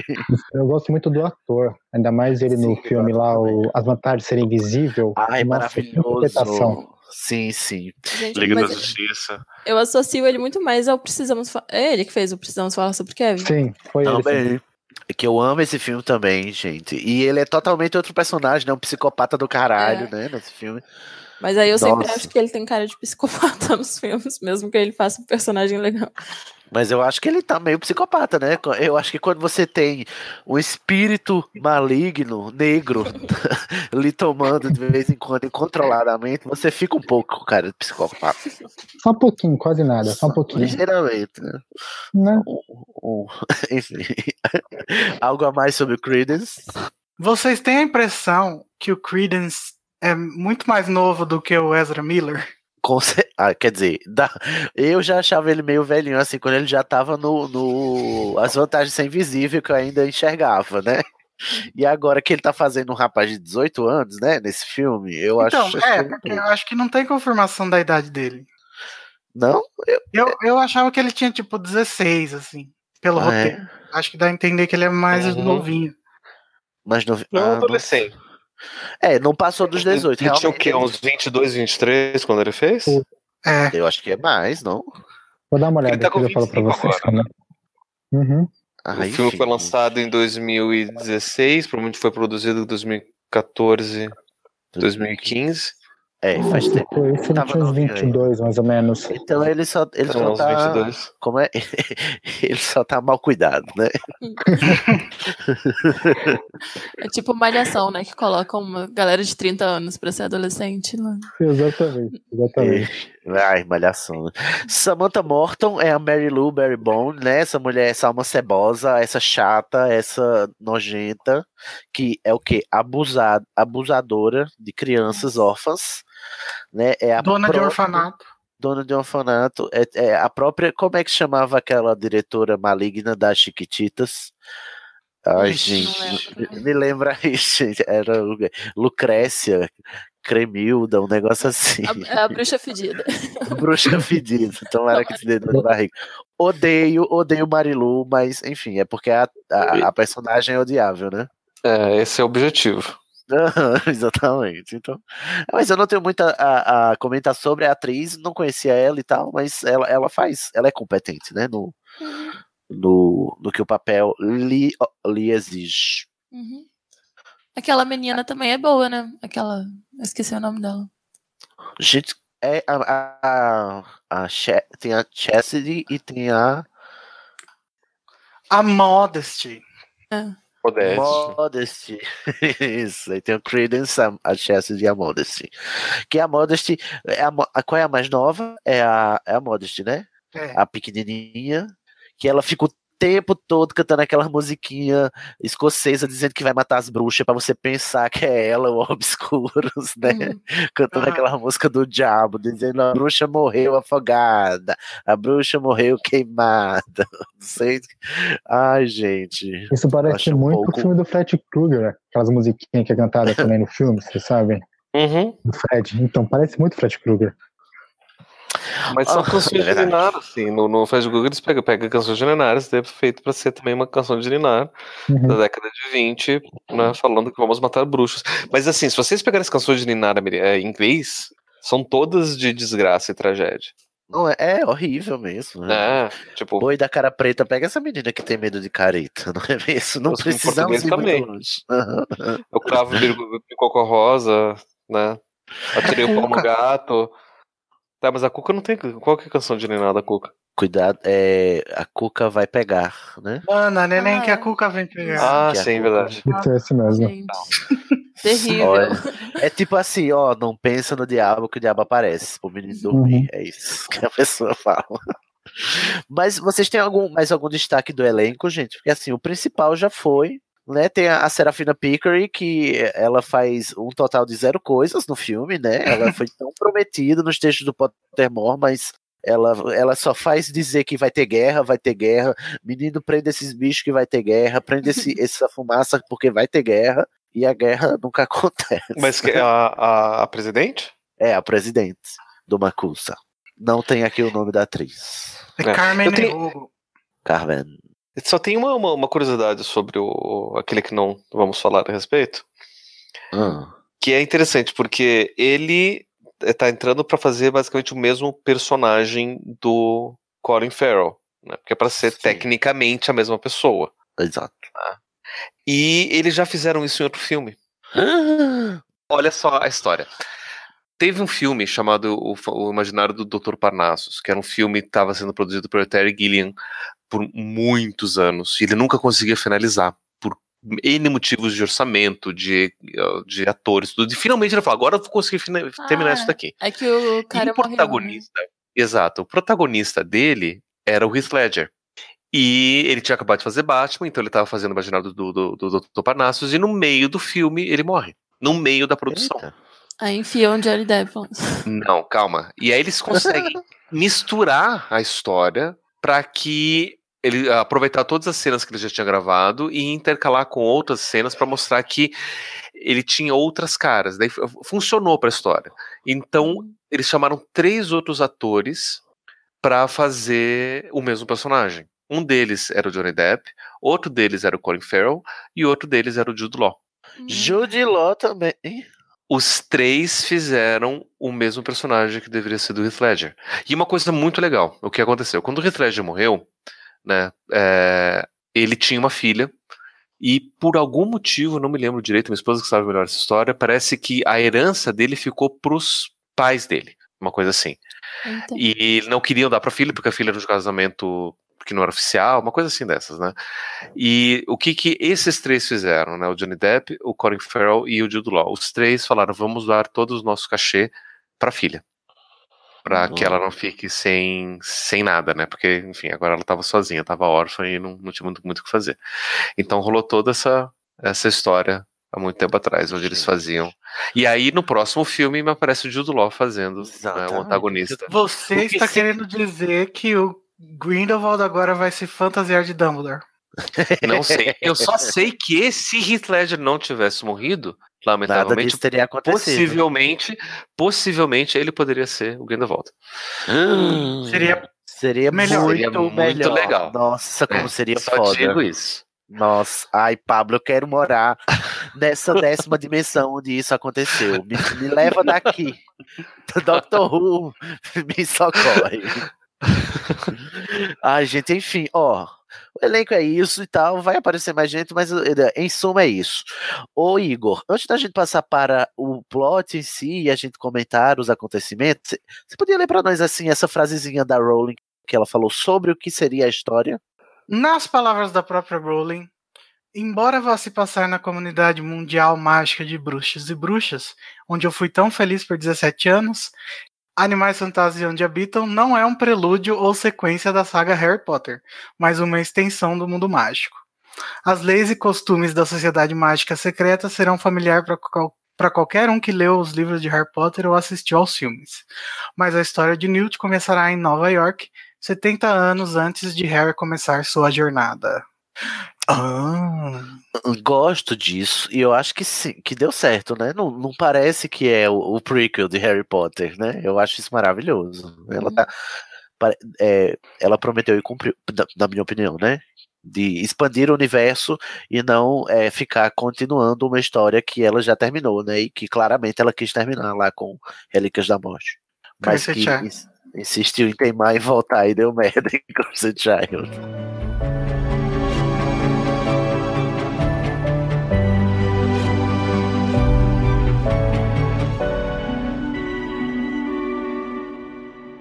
Enfim, gente, vamos, vamos pra trama.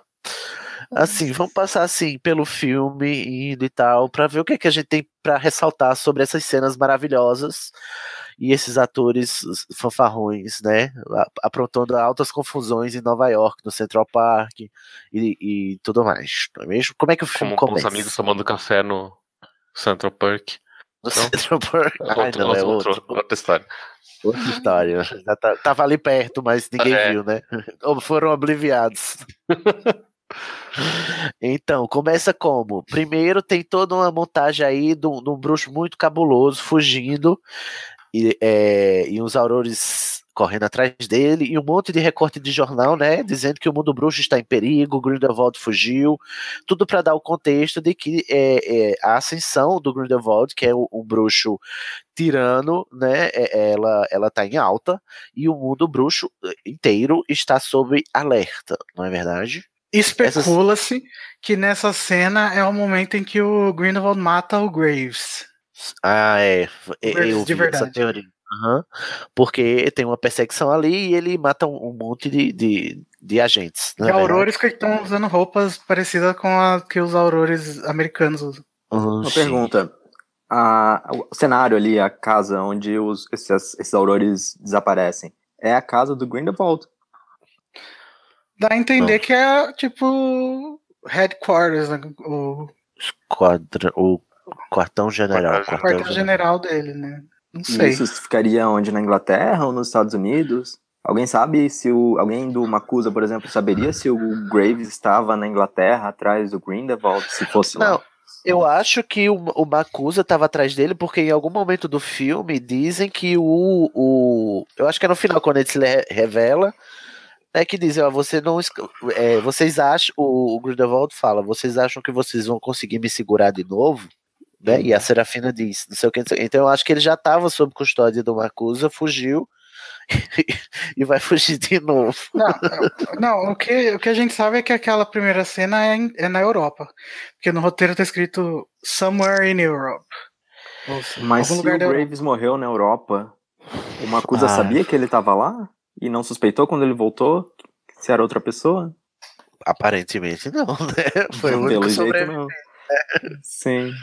Graves, muito talentoso, né? E aí depois a gente começa, né, nessa, tem vários recortes de jornais, diz que Hogwarts aumentou sua segurança, o que significa dizer o quê? Que eles botaram mais três cadeados, né, só pode, porque Hogwarts é esse lugar mais seguro do mundo?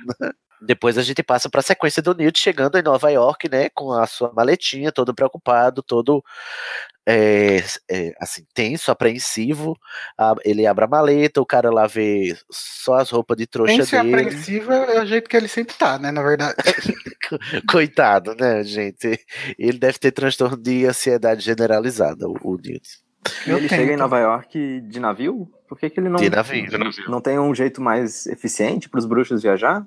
Olha, Que que isso é um debate longo. Perguntaram isso pra Rowling e a Rowling disse que. Bom, aparatar não dá porque aparatar intercontinentalmente é muito difícil. Poucas pessoas conseguem, até mesmo Voldemort não consegue. É, no Relíquias da Morte ele aparece voando para mais perto da Inglaterra quando ele não tá na Inglaterra para conseguir aparatar para onde o Harry tá, que é na casa da Batilda Backshot. É, também a Rowling falou que ele preferiu fazer isso porque ele não queria chamar atenção para a maleta dele. E ele sabia que com os trouxas era mais fácil ele passar despercebido por causa daquela modo da maleta dele lá, né? A trava de trouxa.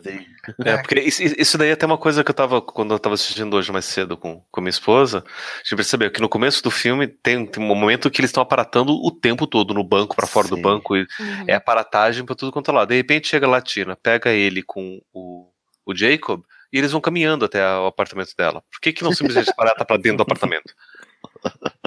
Né? Já que eles estão se aparatando, então vamos lá, vamos aparatar para o apartamento, é mais fácil. Ele, Corre é, menos risco de, de, de se perder por aí.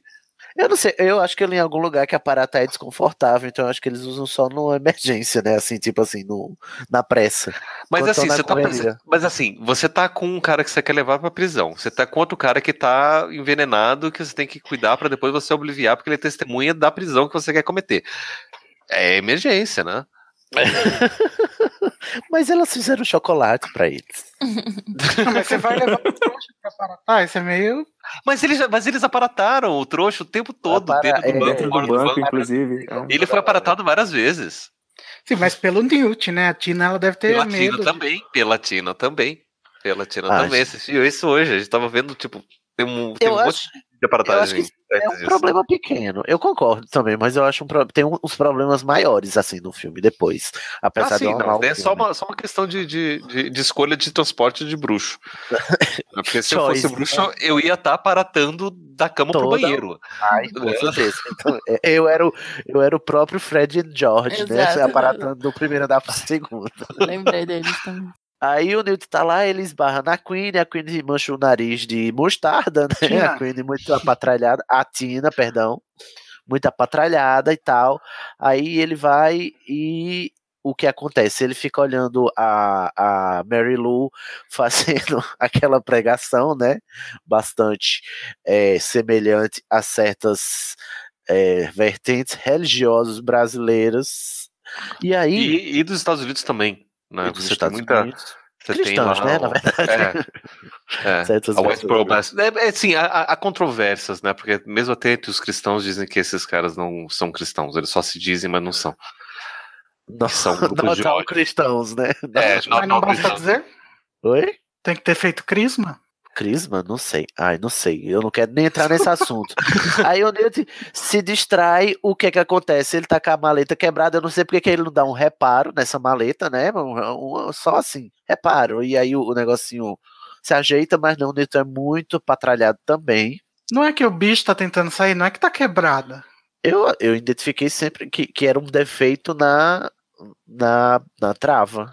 Não, eu identifiquei que era alguém que tava batendo ali pra tentar sair, daí a trava abre. Porque às vezes que a trava levanta sozinha, são aqueles momentos onde tem algum bicho tentando Ah, sair. Então ele não podia botar uma trava mais segura, gente. Ele tá segurando ali um dundum, um negócio que mata uma vila inteira com o bafo. né? Uma, coisa que eu pensei também é que naquele momento, no, momento que abre lá a trava, e daí o, guarda pede pra ver quando ele chega na, na, na alfândega, ele coloca uma trava lá pra, pra trouxa poder ver só as roupas, né, como se fosse uma mala é, normal. Normal. Ele podia deixar isso sempre, Sempre, exatamente. né? E daí só quando ele fosse abrir, que daí ele, né, quando fosse entrar na mala, que ele tirasse essa, essa, essa Ai, eu proteção. adoro quando a gente bota esses defeitinhos assim na lógica da Rowling, assim, sabe? Que é assim, ai, você não pensou direito na mágica que você queria fazer. Ficou tão divertido, mas podia ter sido mais bem pensado, né? né?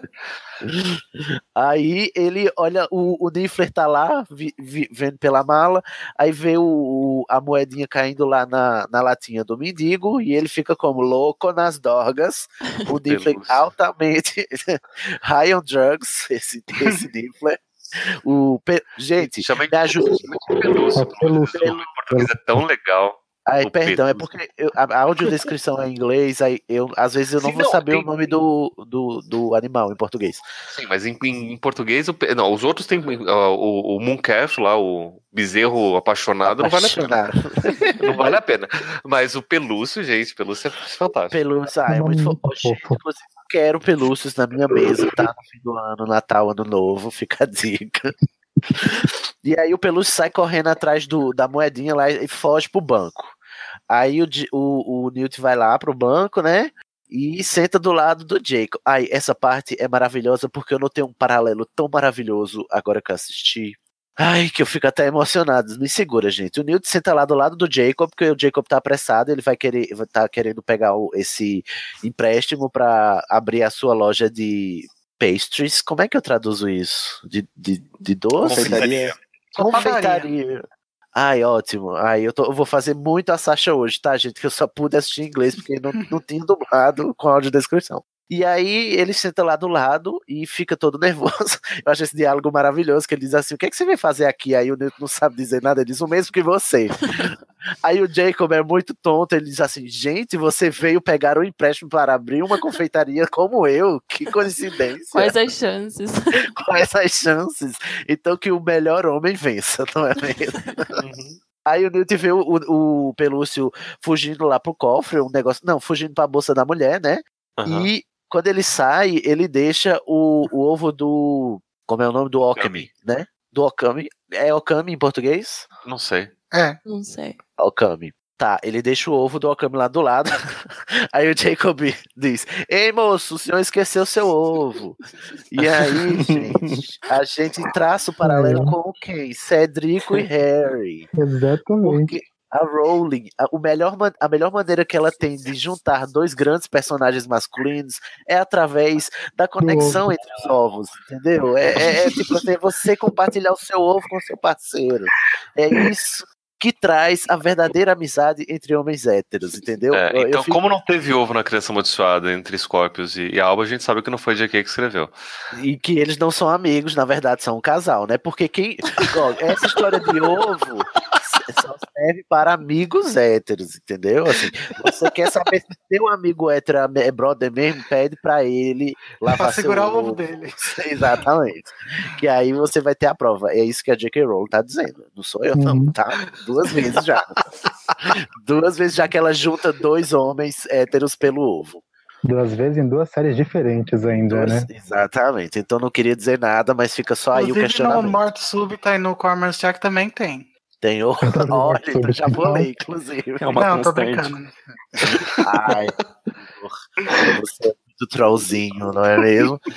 Aí tem um pouquinho de fanservice aí, o, o, o Newt dá um alô Romora, dá um petrífico to totalus, o, o alarme do, do banco é, é acionado, né? Disparado. Tem a, a maravilhosa, porque eu acho que deve ser maravilhosa. Eu não sei dos efeitos especiais, né? Visuais. Mas é maravilhosa a cena do Niffler derrubando, tipo assim, Aham. duas toneladas de moedas do, do- da barriga dele. E o Newton ainda tendo que balançar o pelúcio pra derrubar mais. E o pelúcio revoltadíssimo. Eu amo esse pelúcio. E ele diz: olha, olha só, ai, ai, ai, menino feio, não faça mais. Mas aí tá o dedo no cu e a gritaria, né?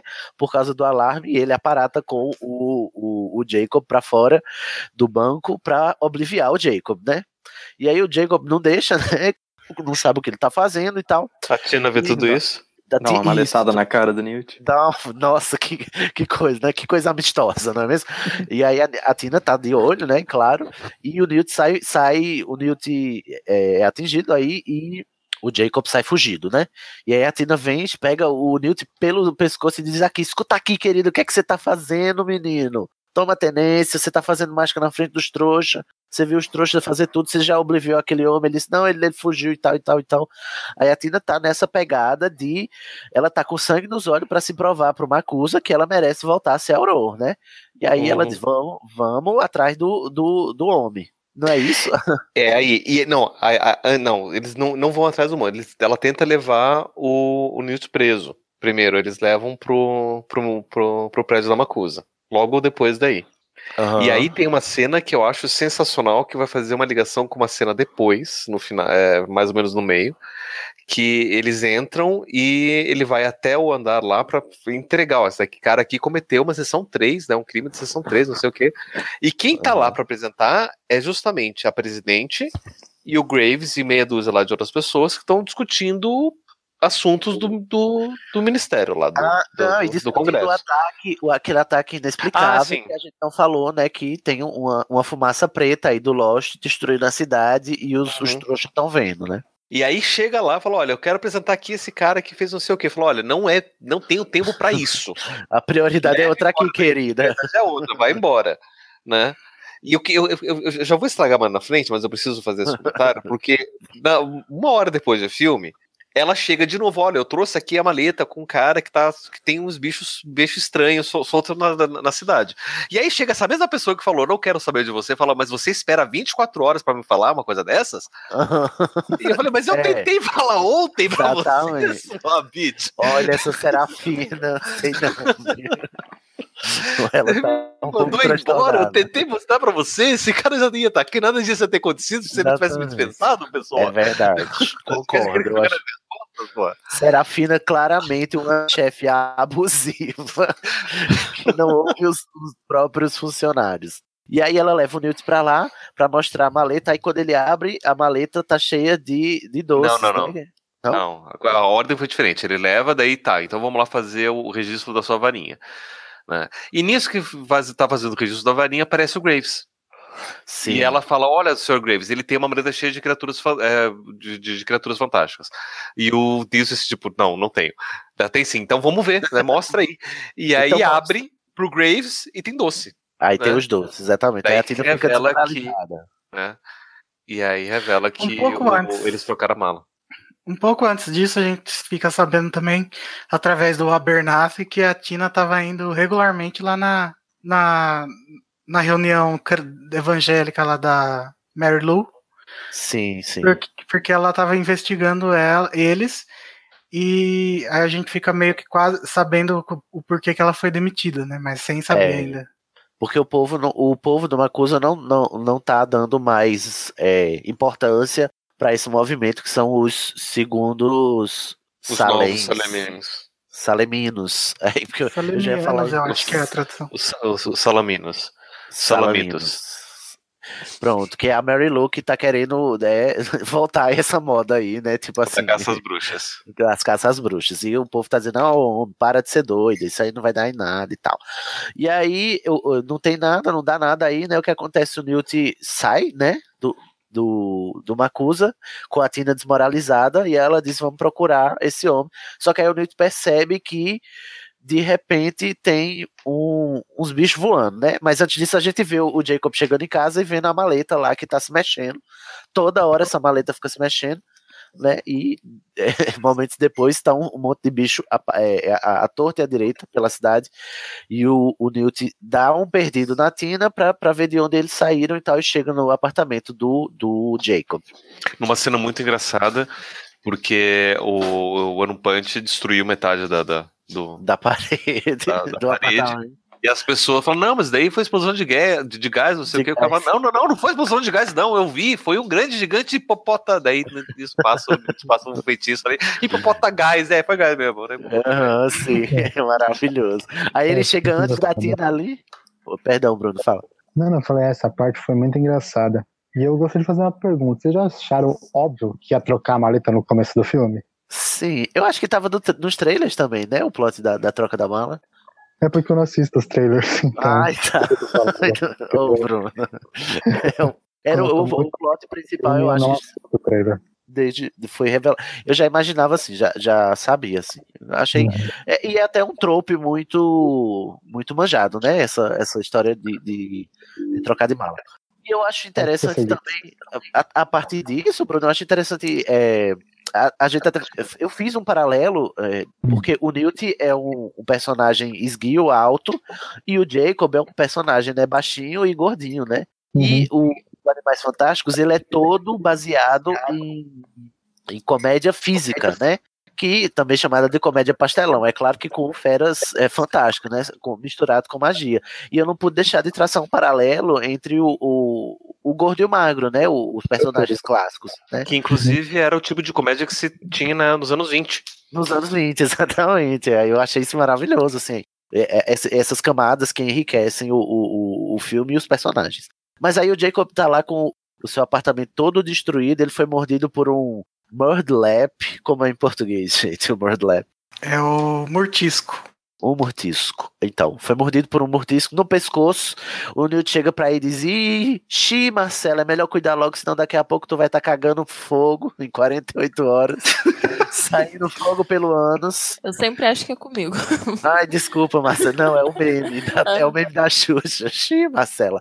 E aí, o Newton, mas o Newton conserta a casa do, do Jacob, porque é pra a, a Tina não perceber, mas a Tina é mais esperta do que isso, né? Aí a Tina diz: Não, vamos pra casa, pra minha casa, que você cuida desse homem aí, do trouxa, e porque ele foi mordido, e depois a gente vai obliviar eles é, pra, né, não dá problema, né? Aí eles vão pra casa, tem toda aquela cena, a gente conhece a Queen, né? A Queen toda meiga, né? Recatada e do lar, um pouco demais, pro meu gosto, inclusive, nessa, nessa cena, eu, ela melhora depois para mim. É 1926, Sidney, calma. ah, mas tem a Tina aí, gente, a Tina aí toda empoderada, entendeu?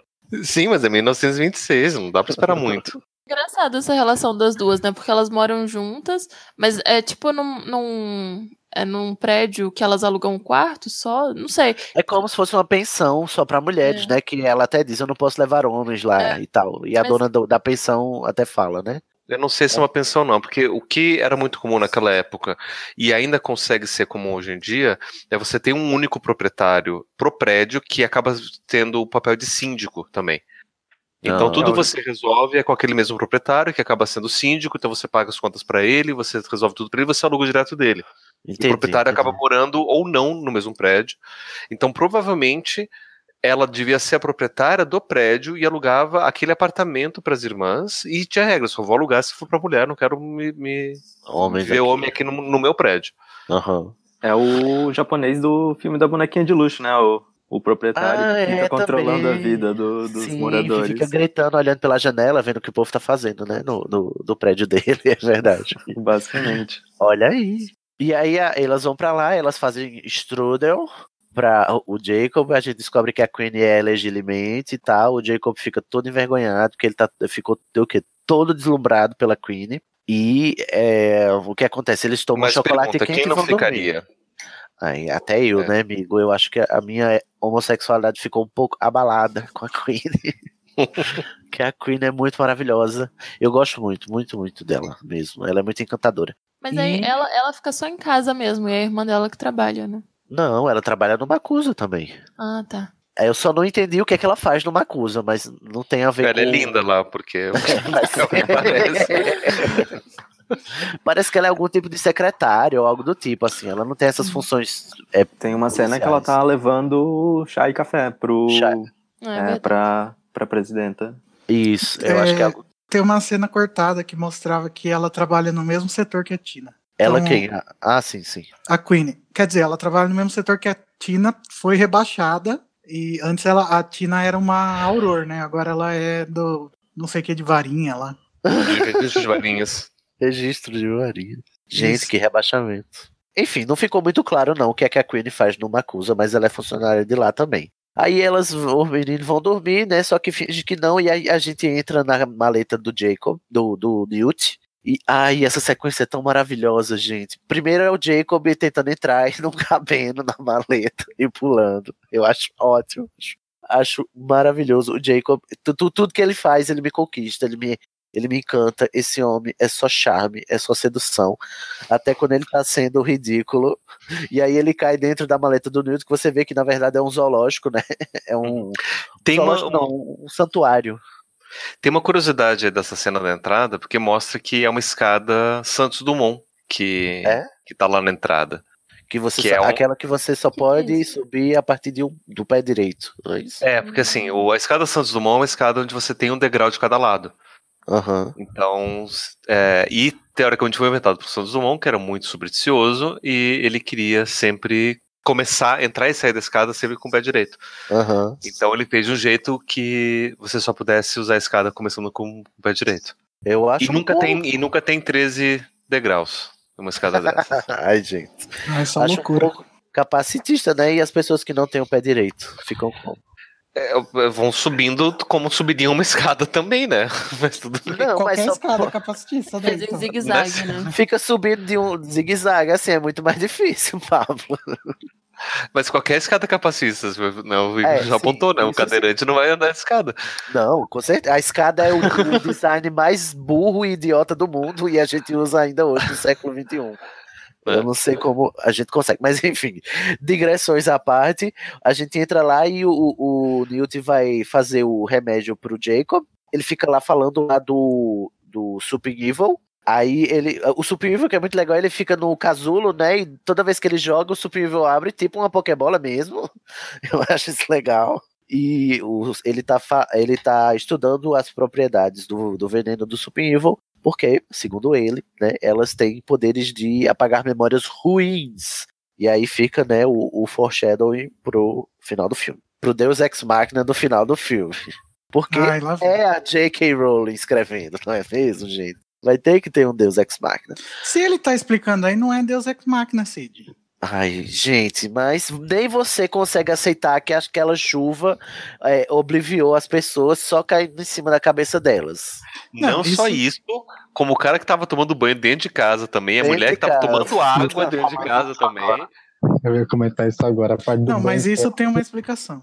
Porque o sistema de esgoto de Nova York era céu aberto naquela época. Ah, mas aí o esgoto vai pro chuveiro? Não, o sistema de água, de fornecimento de água da cidade era- céu aberto. Tá bom. Tudo bem, ah, concedo a você essa vitória. você trouxe informação histórica aqui, então né, tá, tá ok.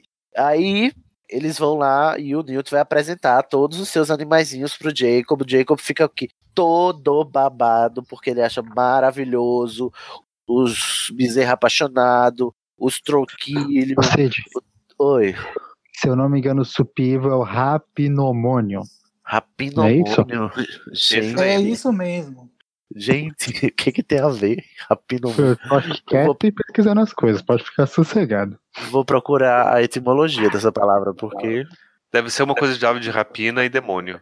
E aí, tá, assim, tá muito, muito legal dentro lá. O, o, o Newt apresenta a gente ao Frank, né? Que é o pássaro trovão, o Thunderbird, que é um dos animais que representam a casa, as casas da Ilvermorny, né? A escola de magia, que a gente não vê no filme. Teve todo um lereado no Pottermore sobre a escola da- da- dos Estados Unidos e a gente não vê nem a porta. Tem uma cena que foi cortada onde eles comentam um pouco mais, né? Tem até uma musiquinha. Ah, e eles Do- cantam o hino da Ilvermorny, a Tina e a Queen cantando, é maravilhoso. Oh, Ilvermorny, Massachusetts. We choo chooses. We choo chooses. The wizard school supreme. Your castle walls, they kept us safe. Our days with you a dream. You taught us all a magic. And now one thing's quite clear. Where we roam, where'er we roam, I want you home. I want alone is Ilvermorny, dear.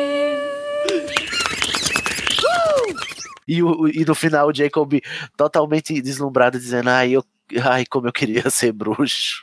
E, ó, uma vantagem aí pra cegueira do Sidney é que ele não é obrigado a ver todo esse CGI horroroso dentro dessa cena. ai, é feio mesmo, né, gente? Nossa, gente, é uma coisa horrorosa. Mas tem um monte de animais que a gente viu nos livros e outros que a gente também não viu, né? Tem o Nundu, que é aquele, aquele leopardo, leão, sei lá, que, que o bafo dele mata os povos. E de repente é, o, o, Neo- o Jacob se aproxima de um negócio muito cabuloso, né? Que é uma massa escura lá flutuando numa bola e o, a, o Newt explica pra ele que é um Obscurus, que é a grande novidade assim do- de- de- dessa narrativa, que é esse, esse conceito novo de obscuros, que é um parasita que nasce é, a partir de um bruxo que não consegue, é, que reprime as suas, as- os seus talentos, né, os seus poderes mágicos e não os desenvolve, né? E ele acaba desenvolvendo esses obscuros que acaba matando o próprio bruxo em idade muito tenra, né? O Newt fala que ele tirou aquele obscuros do, de uma menina de 8 anos, mas conseguiu tirar, mas a menina não resistiu e acabou morrendo, né? Uhum. Hip. Posso, posso comentar sobre Obscuros ou deixa pra, pra no, Ah, final? pode, porque Obscuros é a coisa mais legal desse, de- desse filme, é o Obscuros. né? Porque, assim, eu frequento alguns canais no YouTube de fãs de Harry Potter com todas as teorias possíveis, e meio que virou consenso entre os fãs né, desses canais que Obscuros já tinha aparecido antes nos livros de Harry Potter. Aham, sim, sim, Que sim. seria a irmã do Albus Dumbledore.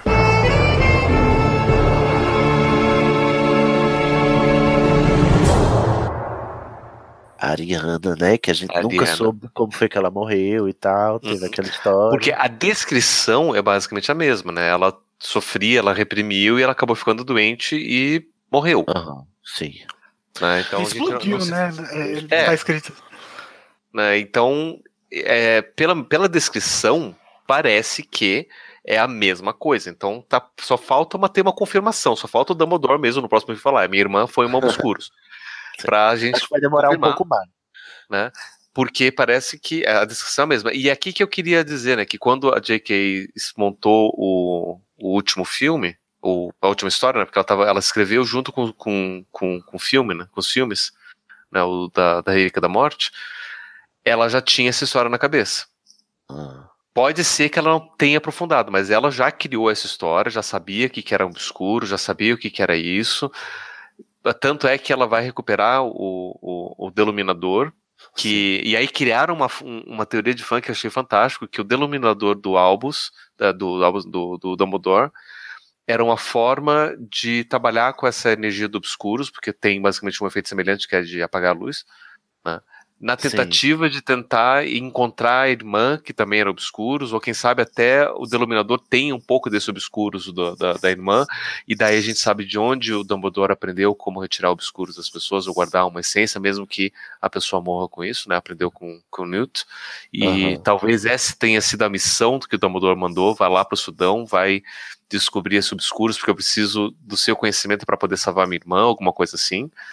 Né? Então, assim, tem muita coisa que já foi falada dessa história do Dumbledore com a Ariana, que só vai aparecer nas Relíquias da Morte, que parece que é a mesma base para a trama do Obscuros agora.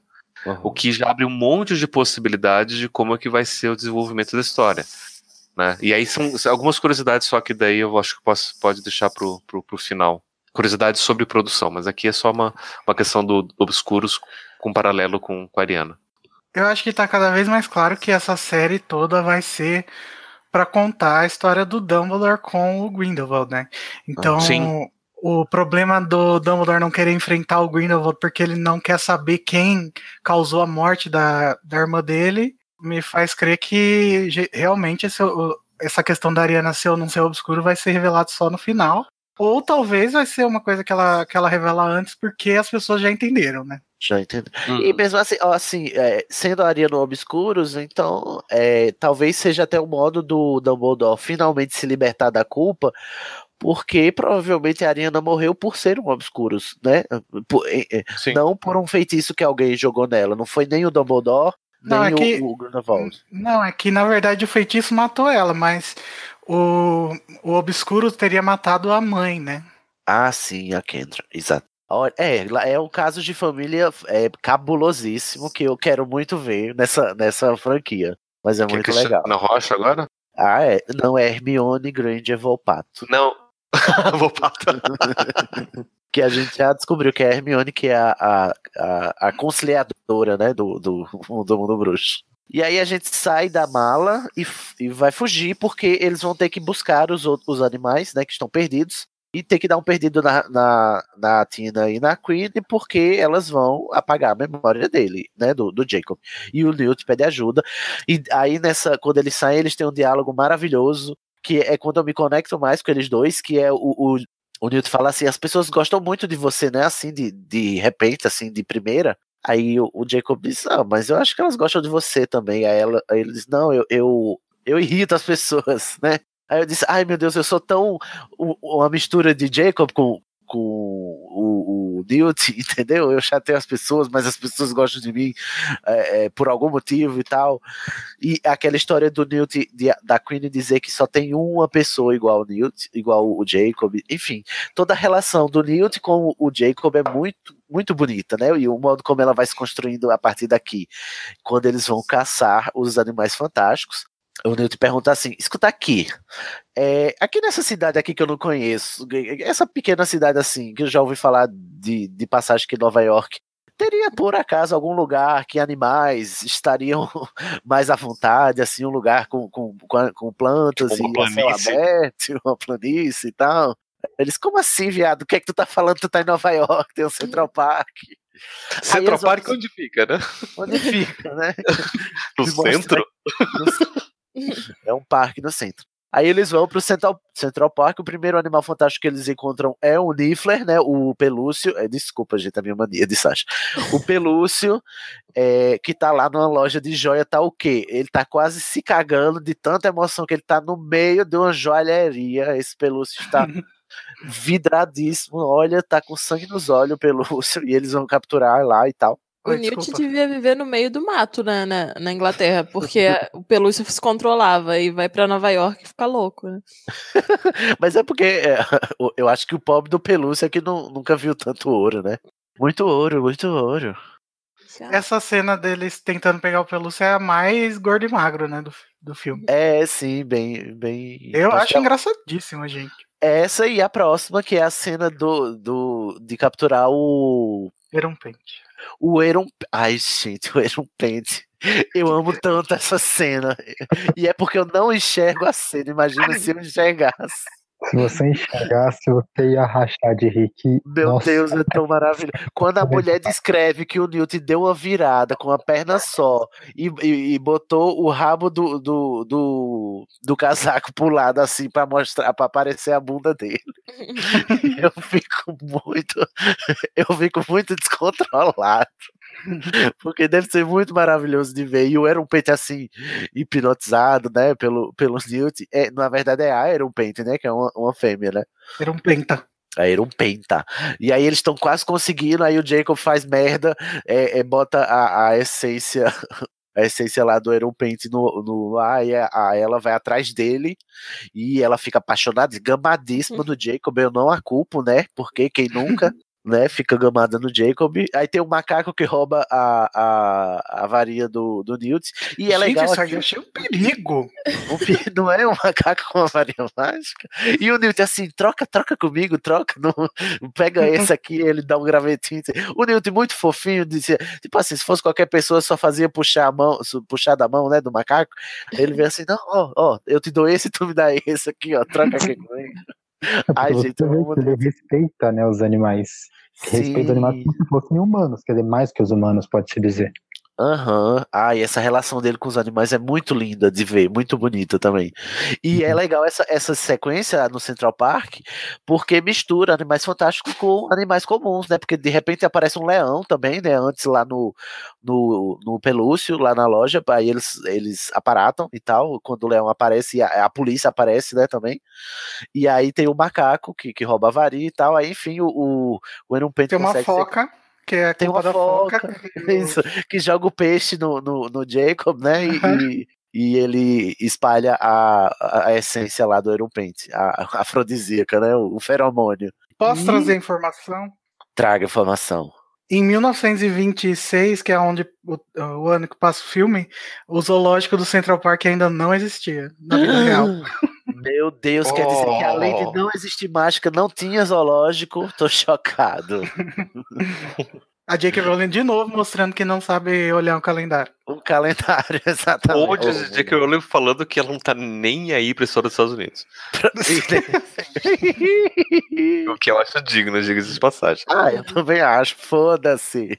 E aí, né, a, a Iron Paint é capturada, mas não antes de dar sua lambidinha merecida no Jacob, né, dá dá aqui um beijinho querido, e depois daqui, apare... ó, eu fiquei com uma dúvida, nessa cena aí o, o lago do Central Park tá congelado, né, e aparece um brilho laranja por baixo, e esse brilho não é retomado assim, é, é- ou é e eu perdi, o, o que é essa coisa que aparece embaixo do, do, do lago? É o próprio Iron Paint.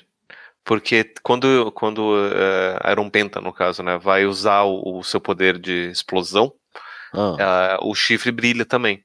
Nossa, e ela ficava embaixo, ficou embaixo d'água do, do coisa? Do, É, do pra- ela nadou embaixo d'água. Então, Nossa, eu imaginei que fosse ser um, uma- um animal fantástico aquático, mas. Uma lula gigante. É o mesmo. É o mesmo. Inclusive tem o mesmo formatinho, assim, né? Pra quem enxerga, Ah, as luzes têm o mesmo formatinho do, da- do Ai, chifre da Iron Penta visto de cima. Eu amo, olha, eu, eu acho que eu vou querer uma coleção de todos os animais fantásticos dessa franquia, porque eu quero muito o, o como chama? O, o bezerro apaixonado. Eu quero muito um bezerro apaixonado. Ah, eu também. Eu pra mim, esse é o, o- bicho mais legal, assim, da caracterização, porque ele é muito único, sabe? Ele não parece nenhum bicho de verdade. E Aham. aí dá mais. Eu consigo acreditar mais. Sim.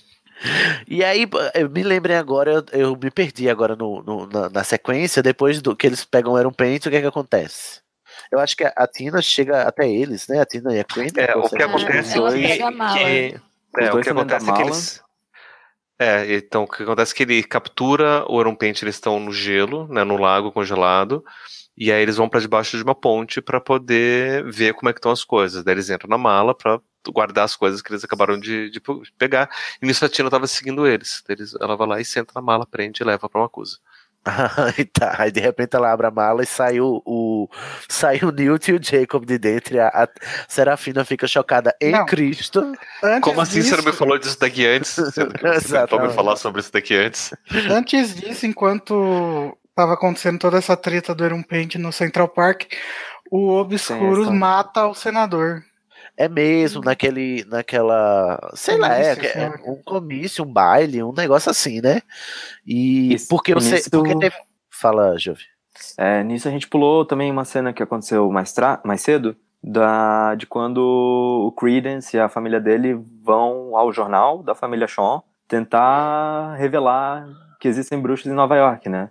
E é o é momento verdade, que, é o, verdade. que o candidato a- ao Senado dá, um, dá uma de, de malvadão e, e ofende ali os, a comunidade deles. Não, e ele ofende o próprio Credence, né? Ele, diz assim- ele pega o, o panfleto e diz assim: Ó, você deixou cair, ó, não deixa essa sujeira igual a você ficar aqui, não, né? Os, os freaks, volta pro lugar de freaks que você que você é, né? Enfim. Da onde vocês Aí- saíram, né? Não por coincidência, o, ele é o próximo a morrer, né? Pelo, pelo Obscuros. Obscuro.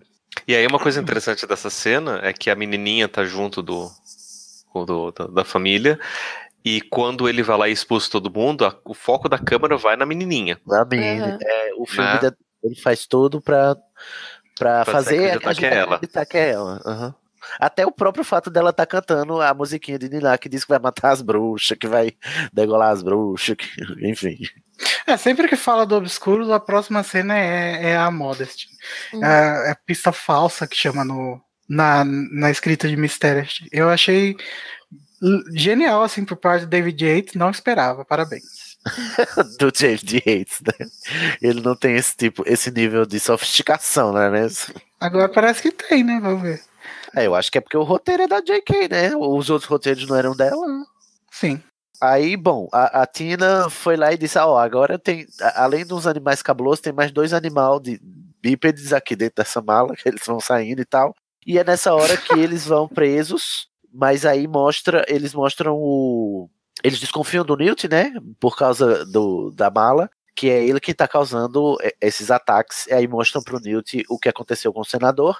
E o Newt diz que aquilo foi o trabalho de um obscuros. E que coincidência, né? Tem um obscuros dentro da mala do Newt, né? Então eles são presos e são condenados, né? Assim, com, aquela forcinha do Graves, né? É, e aí nessa cena que eles estão na, na cela que tem toda a exposição que explica do Obscuros. Né? Que é o que é o obscuros, né? Que foi o que a gente já falou antes.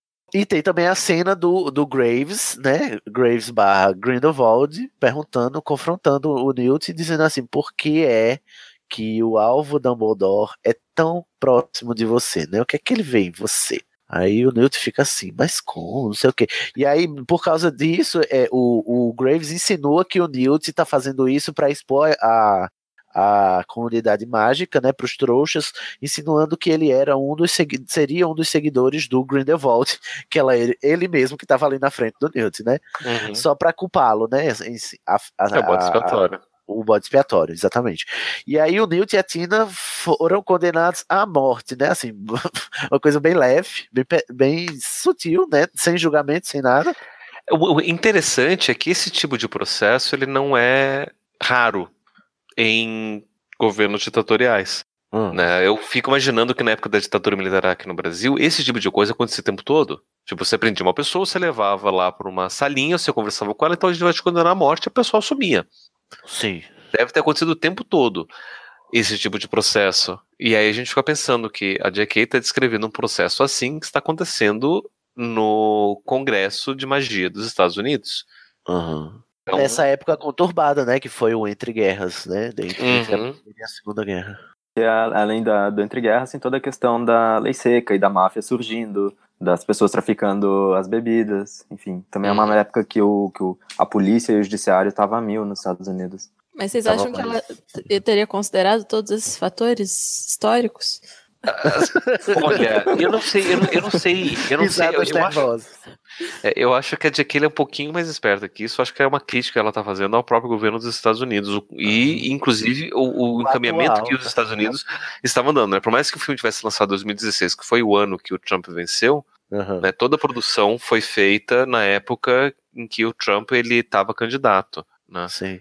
E então eu acho que ela deve ter tocado alguma coisa dessa questão de ditadura. Vamos mostrar como é que é não ter o, o o devido processo legal. Vamos ver como é que ia tudo isso acontecer para as pessoas meio que né, terem uma referência né, sobre Uhum. isso. Mas eu não sei o quanto. Vai depender dos outros filmes para a gente poder ver o, o quão profundo foi, foi isso.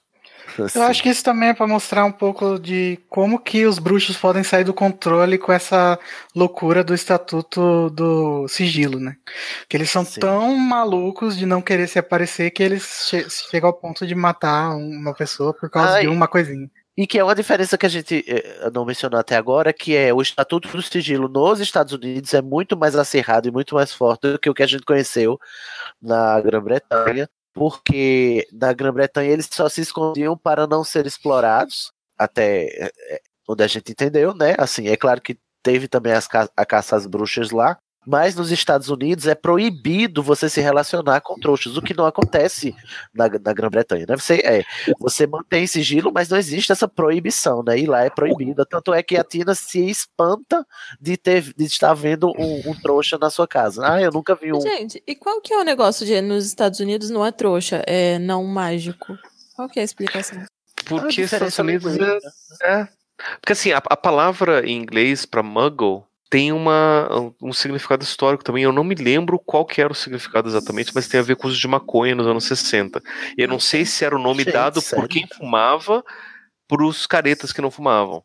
Ah, então talvez uma tradução mais apropriada, historicamente falando, para o português não seria trouxa, seria careta. Uhum. Né? Se eu não me engano é isso. Mas eu acho que se chamasse de careta aqui, aqui no Brasil ainda tem muito. Eh, Se a gente fala que uma pessoa careta, ela né, sabe que não tá usando droga.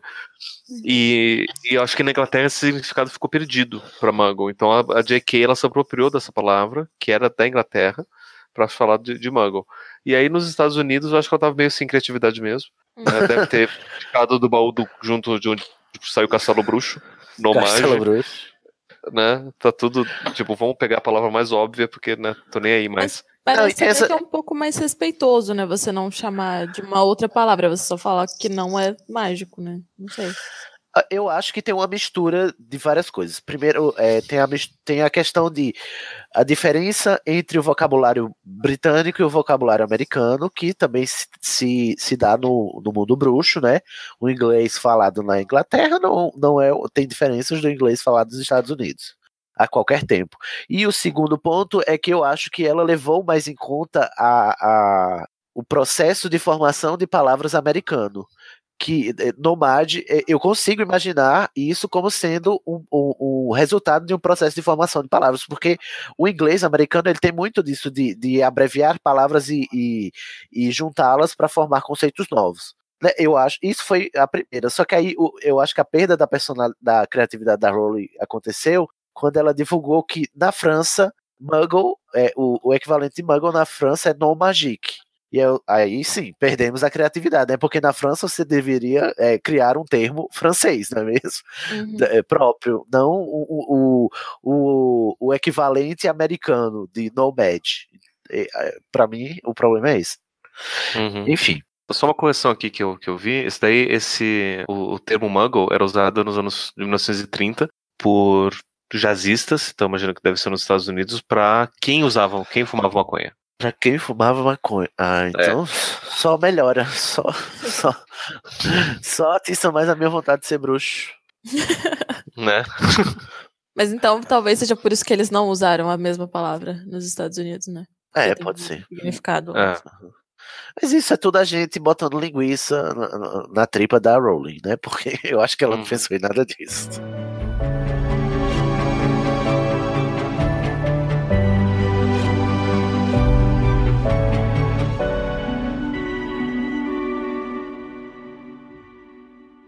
Bom, eles foram condenados à morte, vai primeiro a Queenie.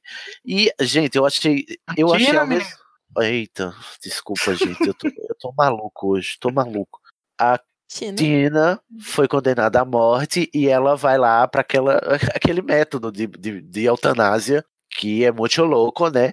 Que eu acho, eu acho legal, mas ao mesmo tempo incoerente. Por quê? O, o que é que é incoerente? A, a, a bruxa, a, a Aurora, a, a Aurora, a Aurora, É a a Aur- vai lá e é, retira da Tina as memórias dela e coloca lá na piscina, né, para ela ver. E não tinha sido estabelecido no cânone que memórias só podem ser extraídas pela própria pessoa. É, é impossível você extrair a memória de outra pessoa. Então não tem uma inconsistência. É, não sei por que, que ela deixou isso passar, porque o plot inteiro de Enigma do Príncipe é fazer o professor Slughorn dar a, a, a memória dele para eles descobrirem lá o troço das Horcrux. Então, é, não sei. Mas Ó, vai, vai ver que é uma coisa é que eu acho que talvez seja até um pouco mais do que uma lembrança, seja só, tipo, coisas boas da, da- que a pessoa sente, assim. Aí você coloca lá pra ficar mais palatável a ida pra morte, assim. Não sei. será? É, E às vezes que- só quem tá ali vê, não é o resto das pessoas, né? é, não ficou explicado, né? Na Porque verdade. parece muito uma penseira, mas eu acho que não deve ser, né? É uma peceira from hell, né? É. tipo assim. Porque você bota lá e as memórias boas ficam lá. E, e eu achei esse conceito maravilhoso. Você vai morrer afogado nas suas boas lembranças. Eu acho É. isso muito fantástico, né? Afogado não, Assim- né, gente? Aquilo lá é um ácido, parece que vai corroendo a cadeira. Uhum. são ah, assim é, é fantástico do ponto de vista assim do, do- sabe quando você vê que ela tá, tá criando conceitos mágicos mas ela tá é, associando isso a, a- a alegorias da vida real entendeu É como você se também fosse um último desejo, né? Não sei. exatamente eu Uma acho isso boa. muito muito bonito, Aham, assim, do ponto de vista criativo, né? O que, que ela fez aí? o que Tipo, ela você pensou? morrer olhando pro espelho de Eresed. Isso, exatamente. Mas eh, se você vai morrer, porque, sei lá, todo, a pena de morte, né, durante o processo civilizatório, ela foi se civilizando, né? Se é que você pode chamar de civilizar o, o- o matar alguém, né? Mas to- é, é, hoje se usa aquela injeção que é para diminuir cada vez mais, assim, para a pessoa que vai ser assassinada, ser morta, não sentir ou sentir um mínimo de sofrimento, né? E eu acho, eu acho esse um paralelo, né? Você tá vendo todas as suas boas lembranças, mas vai morrer ali, né? Tô todo feliz. Na França, usaram a guilhotina até o final dos anos 70. Eita, Começou nos caramba. 80. Processo civila- civilizatório de cu é rola, né? Paulo? Né? E aí, acho Ah, legal. que dessa- Ah, que machuca o quê? guilhotina. Machuca, né? Eu acho que é, quando arranca a cabeça, o machucado fica bem grande. Mas você não deve nem ter tempo de sentir. Ah, se É, o dói, não cérebro, sei, né? o cérebro percebe, né? Não sei. Algo Mas de eu acho que como- não está certo. É, mas eu acho que como não tem pulmão ali pra pessoa gritar, não tem como você dizer que de fato Eu tá acho doendo que a ou gente não. devia perguntar isso ao o Nick quase sem cabeça. Ele deve saber. Deve. Eu já vi, eu não sei se é verdade isso, mas que tem. A cabeça continua consciente por alguns segundos, não é? Tipo. É, até as sinapses acabarem, até acabar a pilha, né? A bateriazinha Não, é o sangue, né? Que na verdade É, não Em tese, em tese, né, se você tem sangue ali, e mesmo assim, se você tipo, se você corta, levanta e mostra a o corpo para a cabeça, a cabeça vai ver ali e a pessoa vai ter certa consciência, apesar de ter teoricamente muita dor e, e aos poucos ela tá perdendo Não, a consciência, né? Então, Mas ela Eu tô muito chocado como a gente chegou na guilhotina, gente, aqui. pena de morte, gente. Pena de morte mágica, pena de morte trouxa dá nisso. Eu prefiro a guilhotina do que a cadeira elétrica. É. Eu prefiro não ser condenado à morte. vamos, vamos avançar. Aí o Newton consegue se salvar com o Pickett, né? Pickett representando ali, da- tirando a, a algema dele e tal. Salva a, a, a Tina com o, o rapinomônio. E eles vão fugir. A, a Queen ajuda lá porque ela leu a mente da, da, da Tina e, e- e descobriu o que estava acontecendo. Ela foi lá e pegou a mala é, que estava prendida, dando ali o seu, fazendo seu charme e associando todo o seu charme com toda a sua legilimência, né? Muito esperta a Tina. Ela sabe usar as ferramentas que ela tem, né? Eu acho isso também maravilhoso. E então eles fogem, né, do, do Makusa e o próximo passo é, é resgatar o último animal fantástico que está solto, que é o, o Demigais, o Dougal. O Dougal é o nome próprio dele, né? O Semiviso. Esse eu lembrei o nome em português. É o Semiviso, que é o macaquinho invisível, que chama Dougal, né? Uhum. E aí eles vão resgatar o Dougal, só que eles descobrem que o ovo do Newt, que o Jacob alisou e eles ficaram todo brothers, na verdade tinha chocado, né, lá no começo, e o, o Okami, o Okami, é, o, o- ah, eu acho isso tão fofinho, o Semiviso tá cuidando do, do Okami, gente, tá Aham. cuidando dele, Sendo tá. Ai, gente, eu acho tão fofo.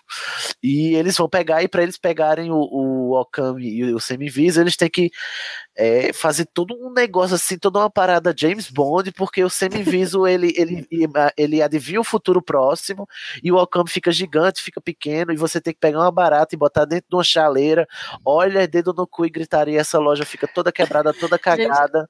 A cena da barata voando é maravilhosa, né? É barata voou, literalmente, né?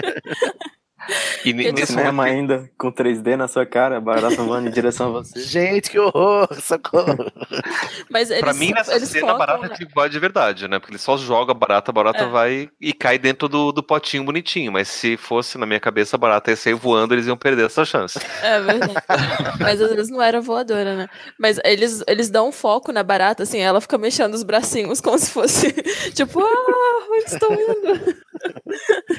E aí eles conseguem capturar o Okami, porque ele, além dele aumentar, ele também diminui, né, Pra caber no espaço, e o Okami come insetos, sendo que o Dougal tava dando esse tempo todo doces pro Okami.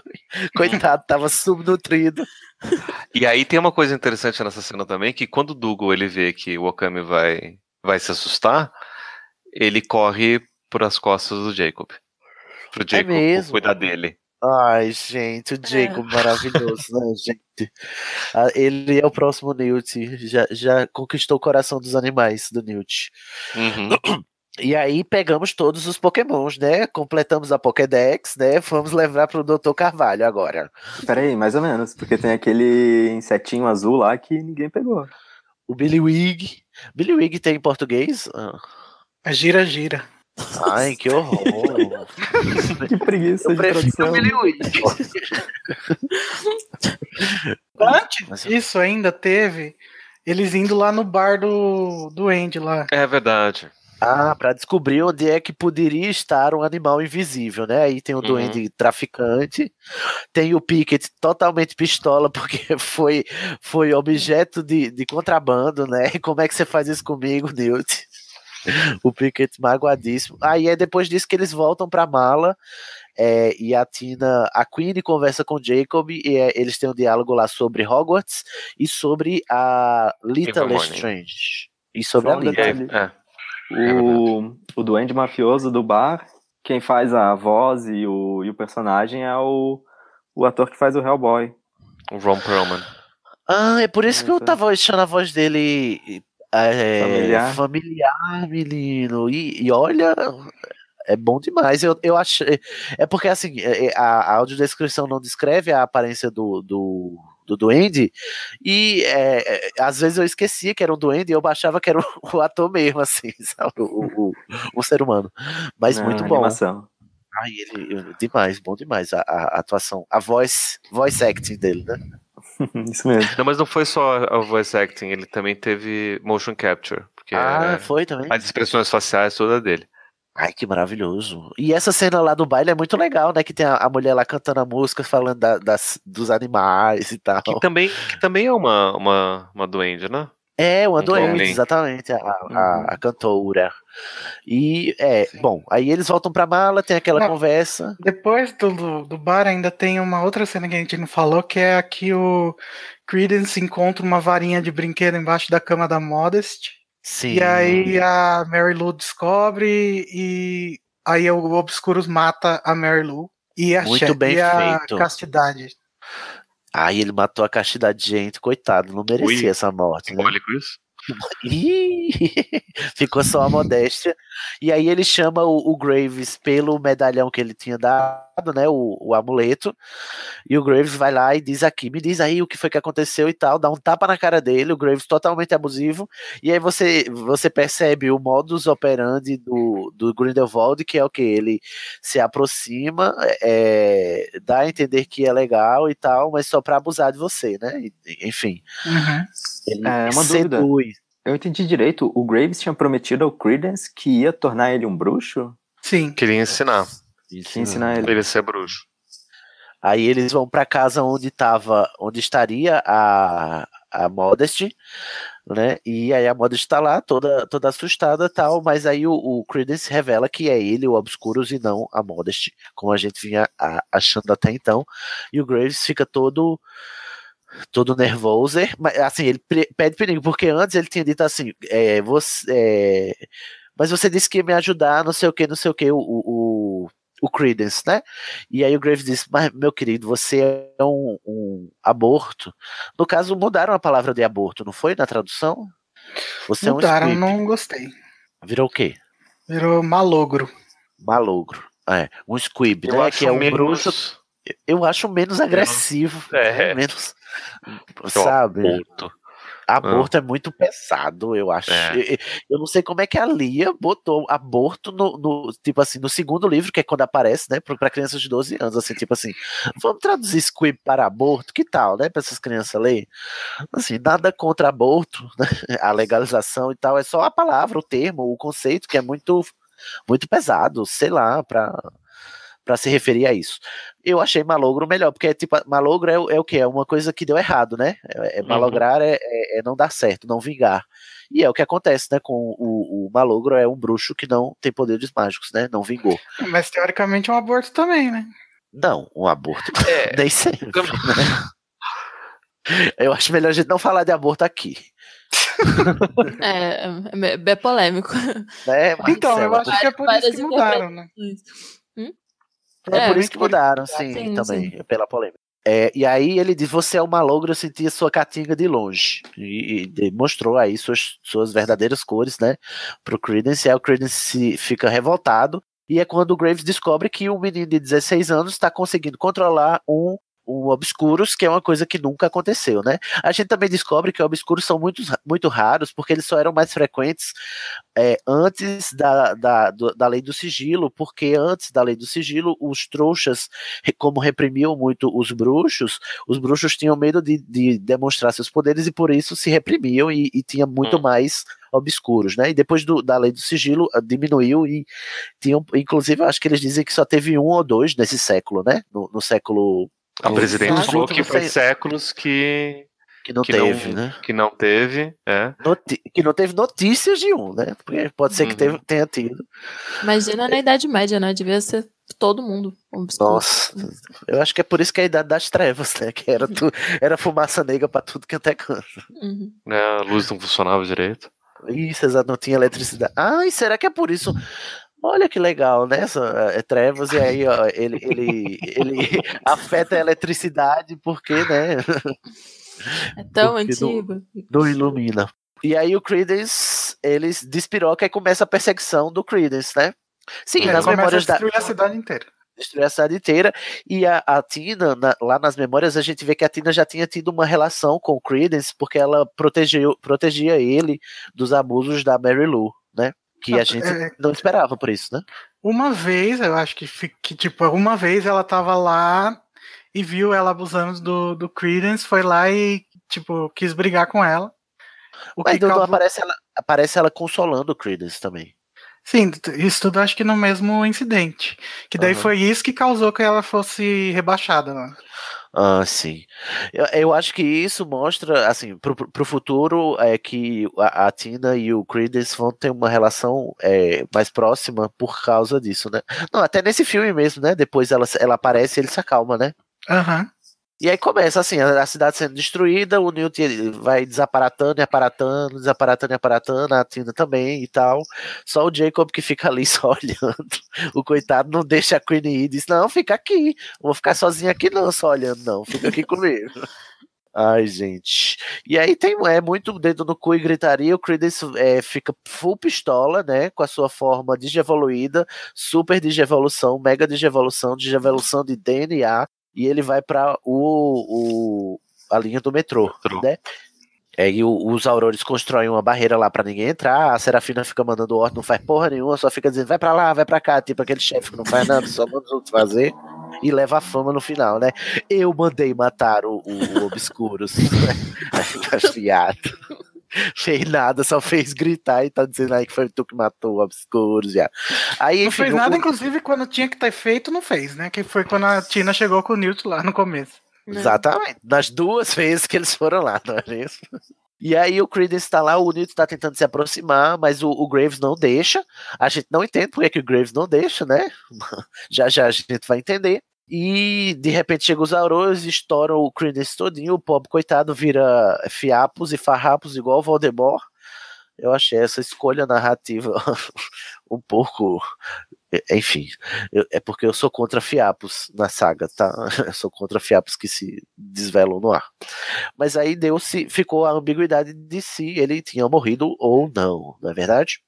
Ficou esse mistério. Será que ele morreu de verdade? Não sei. As pessoas que não assistiram o trailer ainda não sabem. Não é, Bruno? Sim, com certeza. Mas eu vi o trailer na hora que nós estávamos conversando aqui, que você tava falando tanto do trailer, eu resolvi assistir. Ai, que absurdo.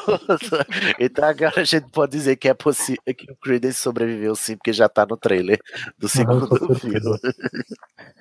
E aí, é, diante disso, o, o Graves se, se revolta lá, né? E tal. Vai todo mundo atacar ele, a Tina desarma ele. E aí a gente fica se perguntando: o, Gr- o Grindelwald tinha a varinha das varinhas. Não, gente, calma. Não, desarmou mas aí não tem. o. Mas não é essa varinha que tá lá.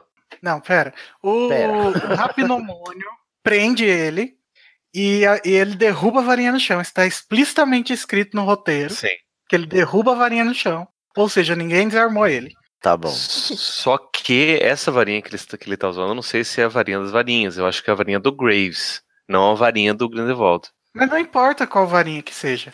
É, inclusive Tanto que- ele, numa das cenas que eles estão numa acusa, o Graves faz magia sem varinha. Ele usa a mão e, e puxa as coisas do Newt. Então não tem muito Nossa. importância essa varinha. É, o Harry tá nesse desarma o Draco e ganha Puxa a varinha das varinhas É, é sem ser a varinha das varinhas. Então não precisa ser ela. Não precisa ser ela, exatamente. Enfim, ficou essa, essa coisinha no ar, né? Não, não sa- saberemos no futuro. E aí, de repente, ele se revela que ele é muito pior do que o Grindelwald, ele é o Johnny Depp. Tipo assim, se você esperava terror, foi um terror muito maior. E a- nesse finalzinho, eu queria debater um negócio com vocês. O Johnny Depp é capturado, ele, ele faz aquele discurso do, do- contra a, a lei do sigilo, né? Que diz a gente se esconde por causa deles para proteger, para nos proteger, mas na verdade é, a gente vive debaixo dos panos e quem é que essa lei protege? Somos, são eles e não nós. Né? O discurso que o, o, o Grindelwald vai adotar de agora em diante na sua saga tirânica né, de, de supremacia bruxa. Enquanto o Voldemort lutava pela supremacia do sangue puro entre os bruxos, o Grindelwald está preocupado com a supremacia dos bruxos em relação aos trouxas. Eu acho essa diferença essencial. Mas falando nisso, até uma coisa que eu achei interessante que eu ia até comentar antes, mas escapou. Que nos Estados Unidos, em tese, todo mundo é sangue puro, né? Porque eles não se misturavam com os trouxas, É. né? É, em tese, né? Acho que não, porque a lei Rapaport lá, que é a lei que faz eles não poderem se ter relacionamento com os trouxas, foi Se introduzida depois. Não é como se, tipo, desde o início todo, todo mundo se odiasse. Eu, isso é um paralelo com a lei. É, é, ai, aquela lei racista que proibia casamentos interraciais, né? Nos Estados Unidos. Jim Crow? Lady Jim Crow é que, que chama. Ah, É não- que a, a, a, leis de Jim Crow é, são as leis de segregação nos Estados Unidos. Sim, ah, de segregação era essa palavra, Pablo, que eu tava procurando. E aí era proibido você se relacionar ou mesmo casar-se, é, é, os casamentos interraciais, né? Bom, era proibido você sentar na cadeira que era dedicada a, a pessoas brancas, né? Então, é, é, casar-se era uh, nada menos do que inadmissível. Dito isso, né, o que, o que eu queria perguntar a vocês é, quando o Graves está saindo, ele olha para o Newt e fala a frase, We will die just a little, né? morramos apenas um pouco. O que, que vocês acham que ele quis dizer com isso? O que é que isso tá, tá nos. Que pista é essa que, a, que o roteiro tá nos dando? É Amor Crux? Será? Ah, será que o Grindelwald fez Horcruxes? Ninguém sabe opinar, todos fazendo a glória. Essa Então- foi inclusive uma frase que eu assisti hoje e eu fico olhando pra minha esposa, tipo, the fuck? É, muito assim, nossa, parece uma frase tão foda, mas assim, você fica a Nazaré, a própria Nazaré, assim, calculando, né? Será que não tem alguma coisa a ver com o acidente que o Newt teve em Hogwarts, que colocou em risco a vida dos alunos e por isso que ele foi expulso? Olha, eu nunca tinha pensado nisso.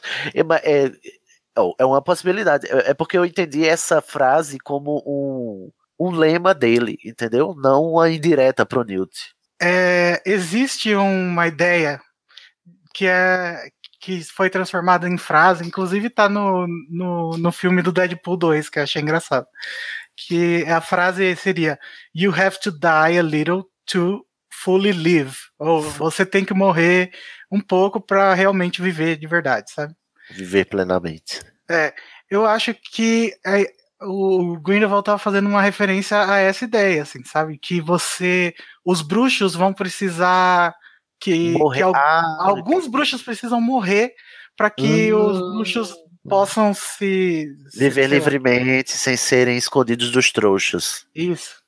Nossa, muito ótimo. Inclusive já tá, já é, já é isso, já tá. já é isso. Lindíssima, falou tudo. Falou tudo, porque, gente, fez total sentido agora para o que o, o para o que o Grindelwald, para as motivações do Grindelwald, né? Sim, Então, é meio- é uma coisa meio Hitler também, né? Tipo, vamos Sim. morrer alguns para que a gente fique perfeito? Exatamente. E, e ele e mostra que ele está disposto a sacrificar o próprio povo que ele quer libertar, né? Em Aham. prol do greater good, né? Do, do bem maior, né? Que é o lema máximo que ele criou lá com o Dumbledore quando eles eram adolescentes, né? Que é aquilo que ele acha que é o bem maior, que é a liberdade dos bruxos perante, perante os trouxas. Excelente. Olha, lacrou, Igor. Obrigado. Aí vai virar uma crise, né? Porque vai ter guerra, segundo a Serafina. Vai ter guerra, uma guerra, uma guerra. E agora o que a gente faz? Vai ter uma guerra. E a gente não, não dá pra gente obliviar uma cidade inteira. Aí eu te disse: Não, mas pode sim, ó. Eu tenho aqui um veneninho aqui que, que ele só apaga as memórias ruins das pessoas. E eu tenho um pássaro que faz chover. E aí é só eu dar. a- a- eu- é só eu fazer o pássaro mijar em todo mundo. que eles não vão lembrar mais de nada. Então, E gente, aí até o- agora eu tava aceitando de boa, sabe? Os furinhos, assim, de tipo, ah, uma- a pessoa vai ser condenada à morte sem julgamento, tal, tal, tal. Mas aqui, gente, passa dos limites, não tem como suspender a descrença aqui. Porque como. Primeiro, o Thunderbird lá, o pássaro trovão, ele tem o poder de fazer toda a água do céu de Nova York virar essa poção como?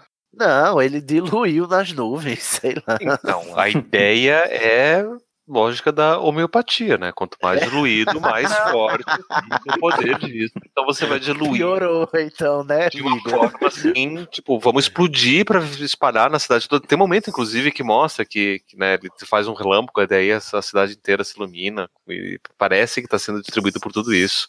É, enfim, Não era melhor ter Então derramado o a homeopatia- poção dentro do reservatório de água, não? da cidade, Sim. né? Mas Então, Mas aí vai saber quanto tempo leva pra, pra poção chegar no, no chuveiro, pessoas. no copo das pessoas. É. né? Eita. Ia acontecer vários estragos até então, né? É Então porque quer o... dizer que a homeopatia é magia mesmo, confirmado. confirmado É. magia. Não Então é magia, é homeopatia. Ai, mas apesar de tudo, eu gosto da cena. Não, a cena é maravilhosa, A mas cena assim, bonita.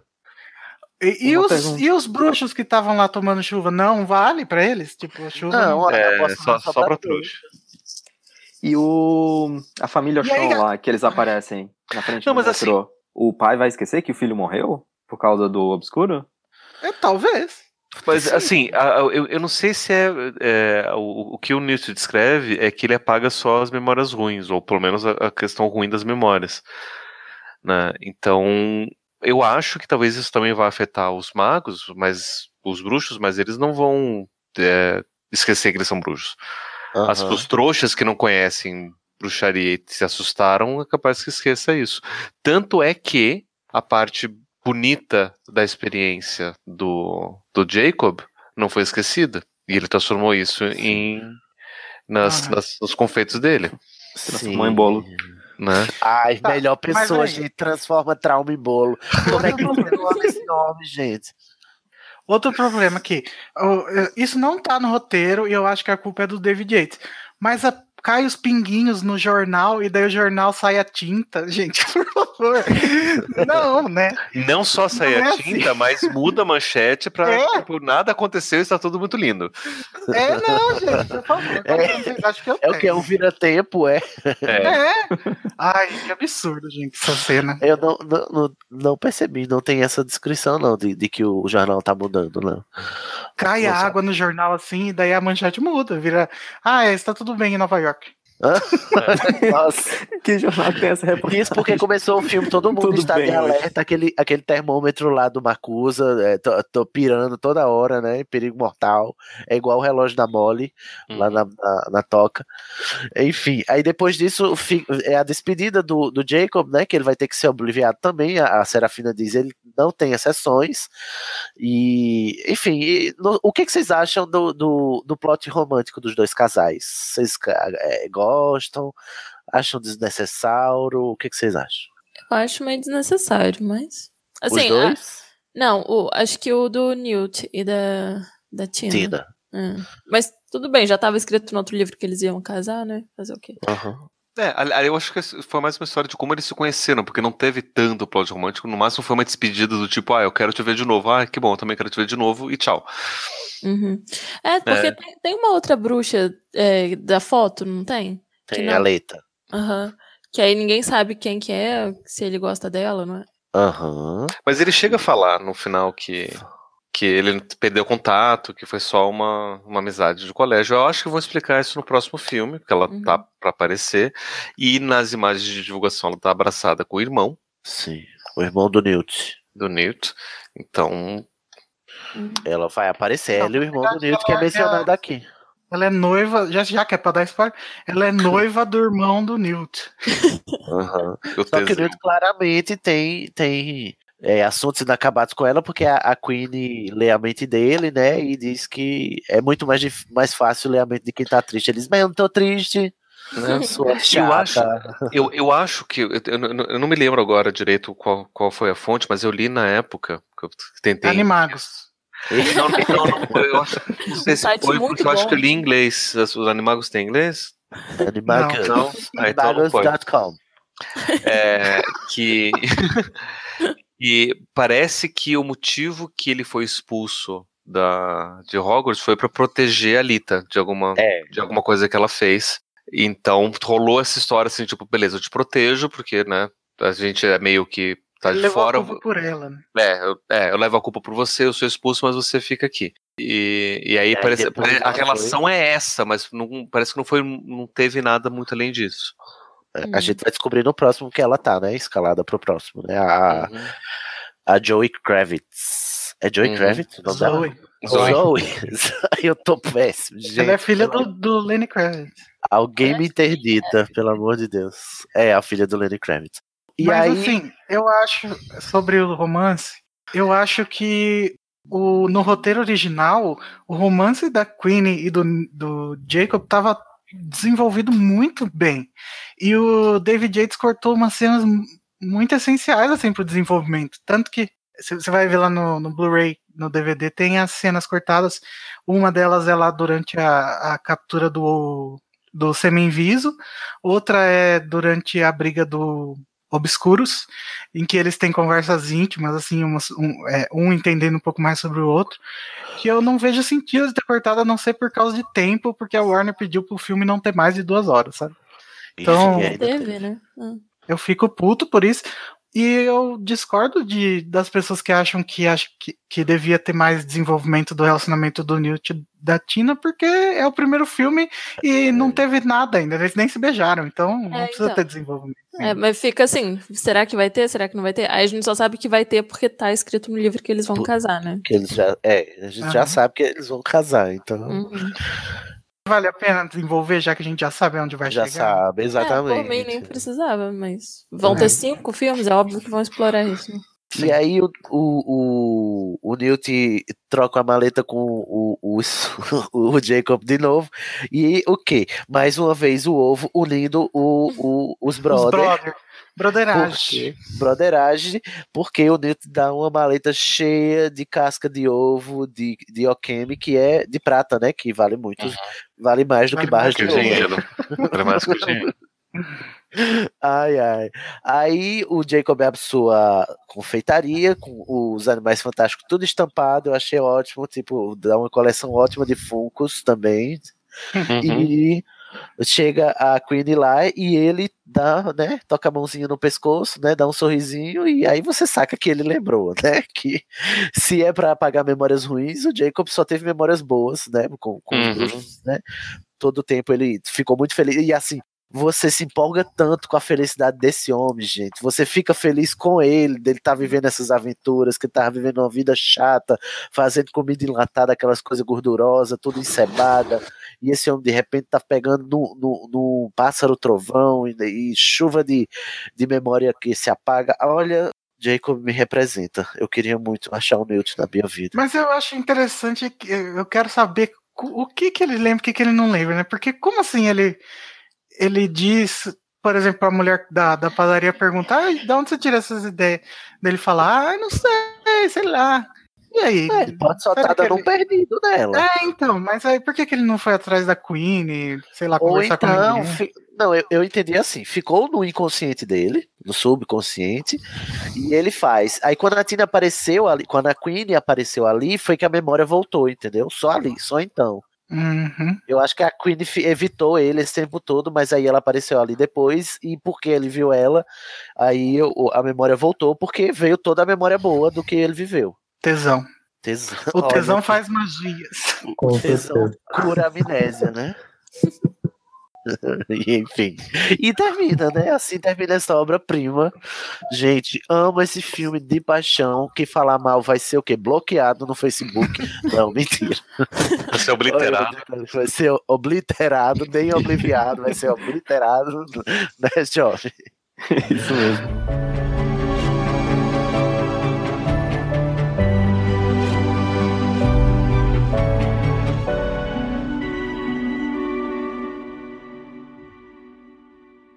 Ai, gente, considerações finais.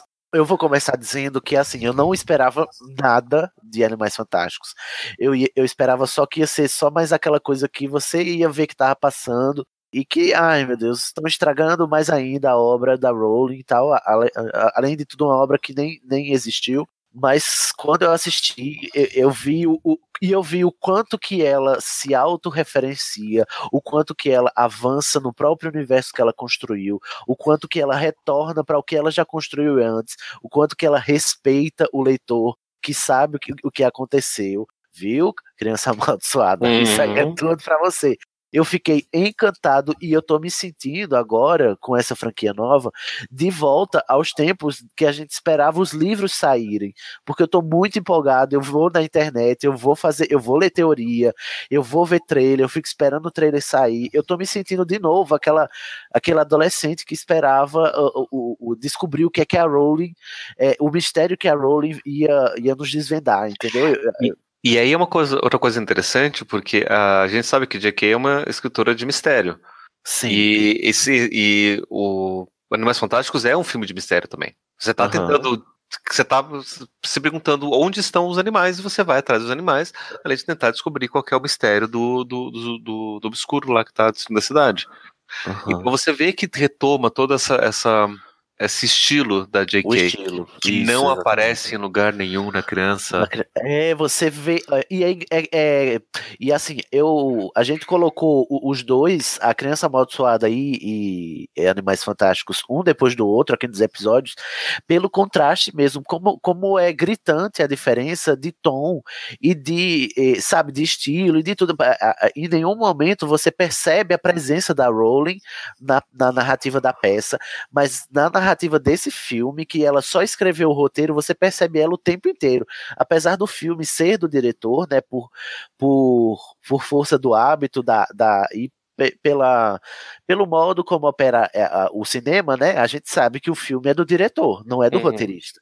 Mas você vê, e além, do, além do que, você sabe que o, a peça é do diretor da peça, não é do dramaturgo, né? Mas você percebe no filme a mão da Rowling em todo lugar né? A, a pena da Rowling, né? A caneta da Rowling. E, Criança Amaldiçoada, não. E eu acho que isso eh, foi o que reavivou em mim a, a chama do Potterhead que estava adormecido a- até 2016, entendeu? Assim, desde 2007. E eu não sei, eu tô, esse episódio assim é, eu tô muito feliz de fazer porque eu tô falando finalmente desse filme que me empolgou tanto para um negócio é, novo e mágico que eu vou viver tudo de novo. A- é, e assim, as expectativas obviamente estão altas agora, né? E a gente sabe que expectativas altas são a grande armadilha para a gente se decepcionar, né? Mas eu, eu, eu gostaria, eu espero muito que a gente não se decepcione, porque e eu acho que não, não, não me decep- decepcionarei tanto, é, porque apesar de tudo, eu confio na competência narrativa da Rowling. Uhum. E é isso que eu tenho para dizer. Pablo de Assis. Não, eu, só- eu só tinha, eu só tinha uma curiosidade pra acrescentar, que eu falei que eu ia falar no final, que esse filme se passa em 1926. Sim. Né? E vão ser cinco filmes, o último filme é pra ser em 1945. Aham. Né? Quem conhece sabe que em 1945 é a batalha final entre Grindelwald e o Dumbledore. Aham. Que é o que é quando finalmente o Dumbledore derrota o Grindelwald e se aposta da varinha das varinhas. Só que nem todo mundo sabe o que aconteceu em 1926. No dia 31 de dezembro de 1926. que foi que quando aconteceu? nasce Thomas Marvolo. ah, o Riddle, é verdade. Em 45 ele vai estar tendo o quê? 19 anos, é isso? Não sei, mas uma coisa que eu fico pensando é que se aquela cena que a gente viu no, no, no flashback, que é o Dumbledore indo até o orfanato para buscar o, o, o pequeno Tom, se, Aham. se ele teria tipo 11 anos nessa época, é, seria então no ano de 1937, que é no meio dessa história. No meio da história. Exatamente. Então, em tese, é para Jude Law conhecer o pequeno Tom Riddle enquanto a gente está assistindo essa saga de Animais Fantásticos. Será que E vai aí- ter esse fanservice? É, e aí eu não sei, porque aí também minha esposa falou, eu não sei como é que eles vão fazer para fazer Jude Law envelhecer 11 anos para ficar com a cara de Michael Gambon, como tava naquele filme. Ah, mas eu acho que não. Eu acho que eles não vão se esforçar pra isso, não. Mas é uma coisa que a gente pode esperar ver nas cenas dos próximos capítulos. Eu acho que eles, a J.K. Rowling podia lançar os livros desses filmes antes de ter os filmes. Ai, concordo. Porque aí. Podia, né? Porque parece que assim, já que é pro cinema, eles vão criar o que for necessário pra ficar mais atrativo. E aí, às vezes, isso acaba perdendo a história, né? Então, acho que se tivesse o livro, ia, ia até ser mais legal pra quem é fã, né? E eu ia poder odiar os filmes, né? Porque eu tô me sentindo mal de adorar um filme de Harry Potter. Eu não acho que eu tô no meu elemento, entendeu? Uhum. O meu normal é odiar. Eu não coloco muita expectativa por isso, porque eu sei que vai ser um filme baseado na história, mas que não vai ter, assim, não sei, que eu, eu gostaria de saber como que é primeiro pra depois ver o filme. Mas, mas é um filme feito para ser filme. Não, não é um É, filme. A diferença é essa, eu acho também. Que a, a Rowling tá escrevendo pra filme, né? Não tá escrevendo. é, enfim. É, eu É, tenho que mas aceitar é, que mudou, né? É uma outra mídia. Uma coisa interessante de se notar é que essa é a primeira obra que a Rowling não passa. que a narrativa não se passa num ano, né? Ao longo de um ano. Todas a Morte Súbita, todos do Cormoran Strike, todos os Harry Potter são um ano. Essa é a primeira coisa que a Rowling escreve que se passa, sei lá, em uma semana, acho, menos até. É, acho que é mesmo. Em compensação, pro próximo vai ter um intervalo de, de quatro anos? Ah, não sei. né? Não, a gente tem o quê? 20 anos aí pra evoluir, né? pra passar. Ah. E cinco filmes, né? E mais quatro filmes. A gente tem pelo menos 19 anos pra passar. Então você conta a história de uma semana, passa quatro anos até o próximo, conta mais uma semana de história, mais quatro É. anos. vai. Capaz. Marcela Brasil, suas considerações finais aqui sobre este filme e sobre né, suas esperanças aí, que você já deu um- uma palhinha. Não, eu da primeira vez que eu assisti o filme eu não gostei tanto, porque eu acho que. Porque eu, eu sempre fui fã de Harry Potter, tipo, da saga Harry Potter. Tanto que os outros livros de apoio, assim, de expansão do universo, eu não gostava muito. Então, quando eu fui ver o filme, acho que eu já fui meio que com esse preconceito. Porque o li- próprio livro de Animais Fantásticos é, tipo, super objetivo, não tem história nenhuma, né? Então, aí eu ficava vendo os animais, assim, no filme, eu ficava, ai, que saco, tipo, então fazendo essas coisas megalomaníacas aqui só porque, tipo, os animais com luz na, na cabeça e chifre gigante. e. Marcela, não te conhecia assim, Marcela. Mas eu, eu fiquei achando assim, ah, tá tudo muito forjado pra. E assim, é, tentando ter algum apelo emocional da, da- de quem é fã, né? Mas, Sim. mas enfim, eu realmente estava numa fase que eu acho que eu não ia gostar de qualquer jeito. Mas aí eu assisti dessa vez, sem tanta expectativa, já, tipo. Eu acho também. Eu não gosto de ver coisas quando elas estão no hype, assim, que foi um filme desse que sai no cinema, óbvio que vai ser o melhor momento, né?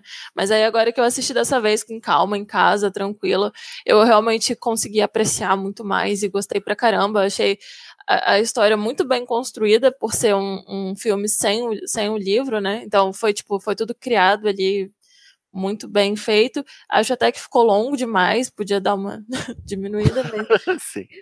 mas eu gostei. Ai, gente, mais. não, deixa. Quanto mais, quanto mais Jacob, melhor. gente. Nossa, no final do filme eu tava cansadíssima já. Tava... É, se bem que eu, eu assisti parando também, assim, que Uhum. eu parei na primeira hora, eu dei uma pausazinha, assim, e depois voltei. No final que acontece coisas que você tem que prestar atenção pra entender. Eu acho que da primeira vez que eu vi, eu fiquei, nossa, eu não entendi nada. Tipo? Confuso, é. É. Pablo, você quer dar suas considerações finais aí ou eram aquelas? Não, mas aquela só era uma, cu- uma curiosidade, minhas considerações finais eu curti e eu vou estar na pré-estreia do próximo, no final do ano. Ai, meu Deus, quero, quero ir também. Então nos encontramos lá. Olha Você aí. vem pra Curitiba? Ah, não. achei Vamos fazer festa. Ah, não. Igor, você fala pra nós. Ah, gente, eu acho que fica bem claro que eu sou muito fã da Jake Rowling, né? E eu, Será? Nunca percebi. Você nunca deu nenhuma pista. e eu, eu, eu dou muito desconto, mas nesse, nesse filme tem umas coisas que me incomodam muito, principalmente na questão da chuva no final. Espero que isso tudo seja resolvido, ou então que isso seja tudo culpa do David Yates. O que aí me traz para o meu ponto, que eu gosto muito desse filme porque a história é muito boa, né? E- então tudo que não tem a ver com a história em si sozinha, como por exemplo os atores ou é, que, que aí no caso tem o problema do Johnny Depp, ou então a produção, eu consigo deixar de lado porque a história me, me toca por causa do, do jeito que a, que a Rowling escreve diálogos ou ações, o, o humor dela me, me Ai, o cativa humor muito. dela, gente. Que maravilhoso voltar a ver, né? Aham, então, essas, esse tipo de coisa que me, que me faz eu me apaixonar. Pouco, o- eu acho que se, se, se essas outras coisas tivessem mais importância pra mim, eu não estaria mais animado com o segundo filme, justamente porque eu não sou obrigado, entendeu? A, a- a ter que lidar com Johnny Depp na minha cara, nem Sim, com, ninguém é obrigado. com, com esse, com, com esse tipo de, de, de preguiça de roteiro ou de, de, de, de coisa de fazer é, de, de filmmaking mesmo, sabe? De, de pegar e jogar uma chuva no jornal e fingir que isso apaga a, a capa do jornal, sabe? Que sendo que não faz sentido nenhum com o lore de Harry Potter. Então, eu, eu, eu me apaixono por causa da história, por causa da J.K. Rowling mesmo. Então, sei lá, acho que eu, eu, não, eu nunca vou ser muito objetivo por causa quando tem o nome dela envolvido. A não ser com criança amaldiçoada, que daí a gente fala que não foi ela que fez. Né? Que não foi ela que fez, claramente, né? Aqui a gente vê a prova clara que não foi ela que fez quando a gente assiste esse filme. Bruno Luiz, que você que tá quietinho aí, meu querido, faça suas considerações sobre animais fantásticos e onde habitam. Onde é que é você na fila do pão?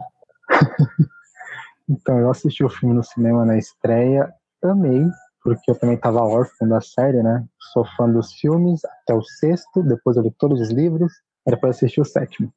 Então, tipo, eu tava fã da série. Quando começou o primeiro toque da música, eu já comecei a chorar, aqui é uma lagriminha. Ai, Até que minha ótimo. esposa olhou pra mim e falou: O que, que é isso? Eu falei: Você sabe que eu sou fã. Eu amei, amei. Lógico que depois que eu assisti, eu fui vendo os erros que tinha no filme, né? Vide a chuva, que até agora eu não consegui entender essa chuva, que até no chuveiro ferra todo mundo. Mas eu gostei do filme, gostei muito dos efeitos especiais, da história em si, eu gostei demais. E tá com expectativa pro próximo? Com certeza, eu vi o trailer e agora é só esperar. Ih, esse trailer foi ótimo, inclusive, o trailer do que saiu já. Maravilhoso. Jovem. E, e eu não vou conseguir dizer de novo seu sobrenome, jovem. Krieger. Krieger, isso aí. Aí, Ah. fala pra nós. Pois então, eu achei muito, muito bom o filme. Eu posso dizer que eu tava com um pouco de receio antes de ver, antes da estreia, ah, porque eu pensei que seria. Queria estragar a história, né? Seria muito fanservice, ia trazer muito, muito referência que talvez não caberia, mas eu achei. O que mais me impressionou foi que conseguiram construir uma história muito legal sem o Harry Potter, o Harry Potter sem Harry Potter. Vocês acham que é golpe Harry Potter sem Harry Potter? Eu, Eu, acho que não, prefiro. Porque o Harry, Harry Potter não tinha nem que estar ali, ninguém gosta dele. Harry, pior pessoa, é. Muito melhor agora, com, com alguém que não é da Grifinória protagonizando o filme. Inclusive, Lufa Lufa represents aí, Newt aí, arrasou, Newt. É, uma coisa que me incomodou um pouquinho foi, além do, foi do, o fato de que, além do filme ser um pouquinho longo, ele tem muito clímax e abaixa e sobe e abaixa. Então, lá no cinema, eu achei que o filme tava acabando, aí vem mais história.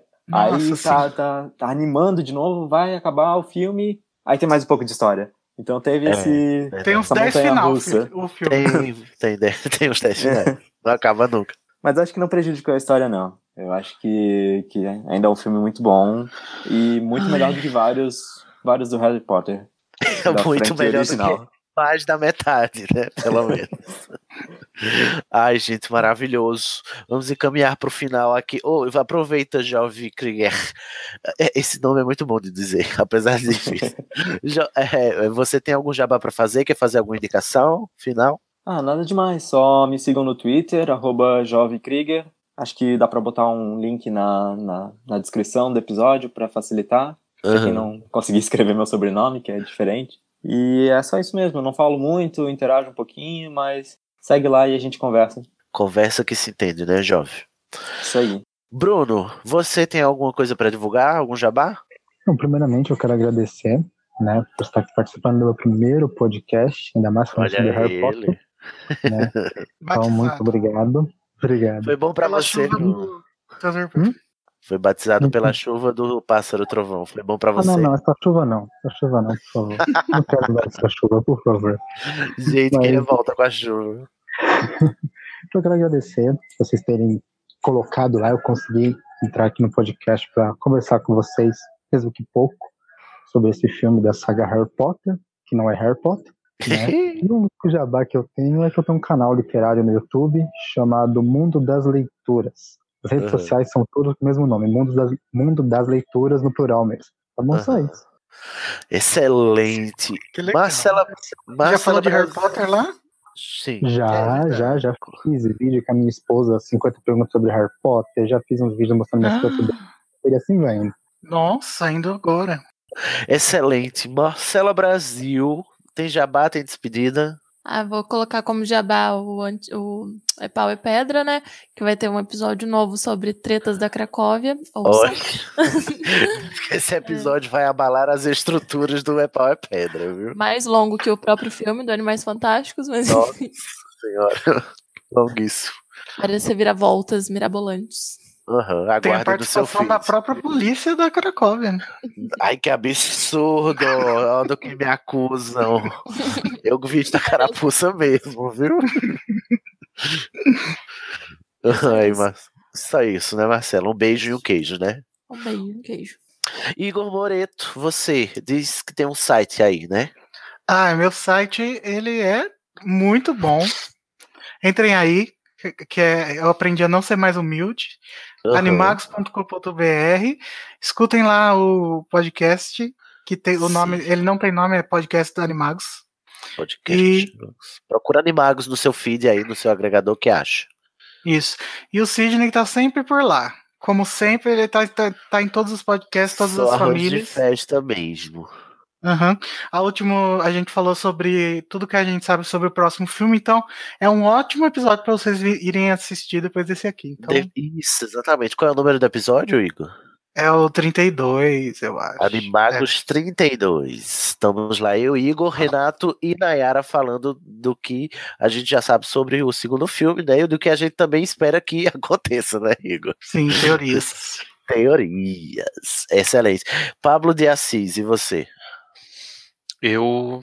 Vocês podem me ver no mitografias.com.br, meu site pablo.decis.net.br, que tá voltando aos poucos. E a É gente isso. se encontra, é isso. E A também gente se- no próximo episódio.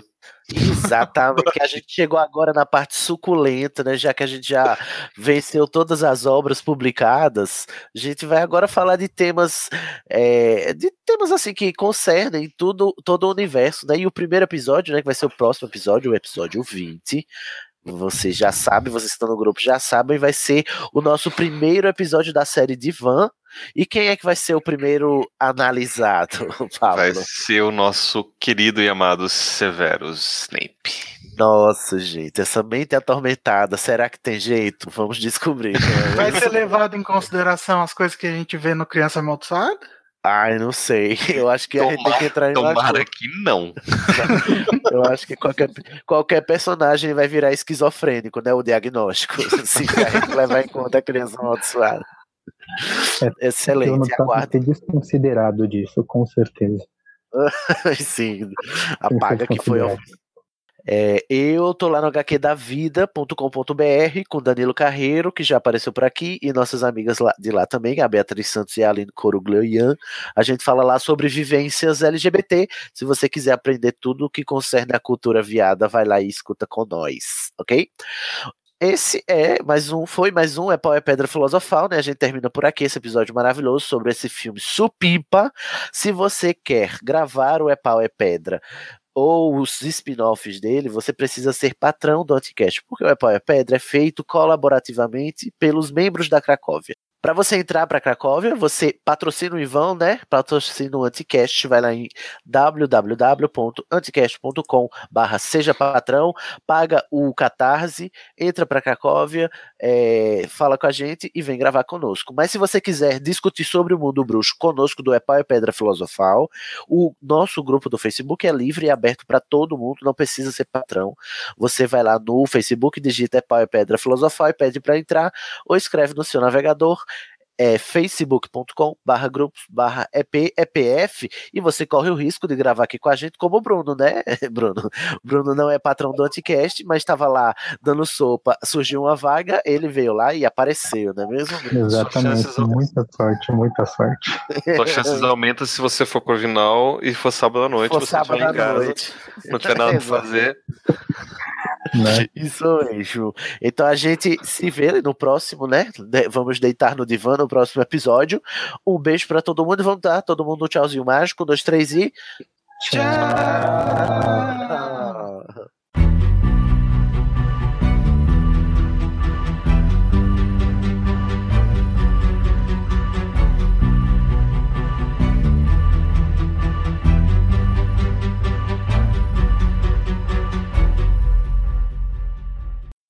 Este podcast foi editado por É Pau, É Pedra.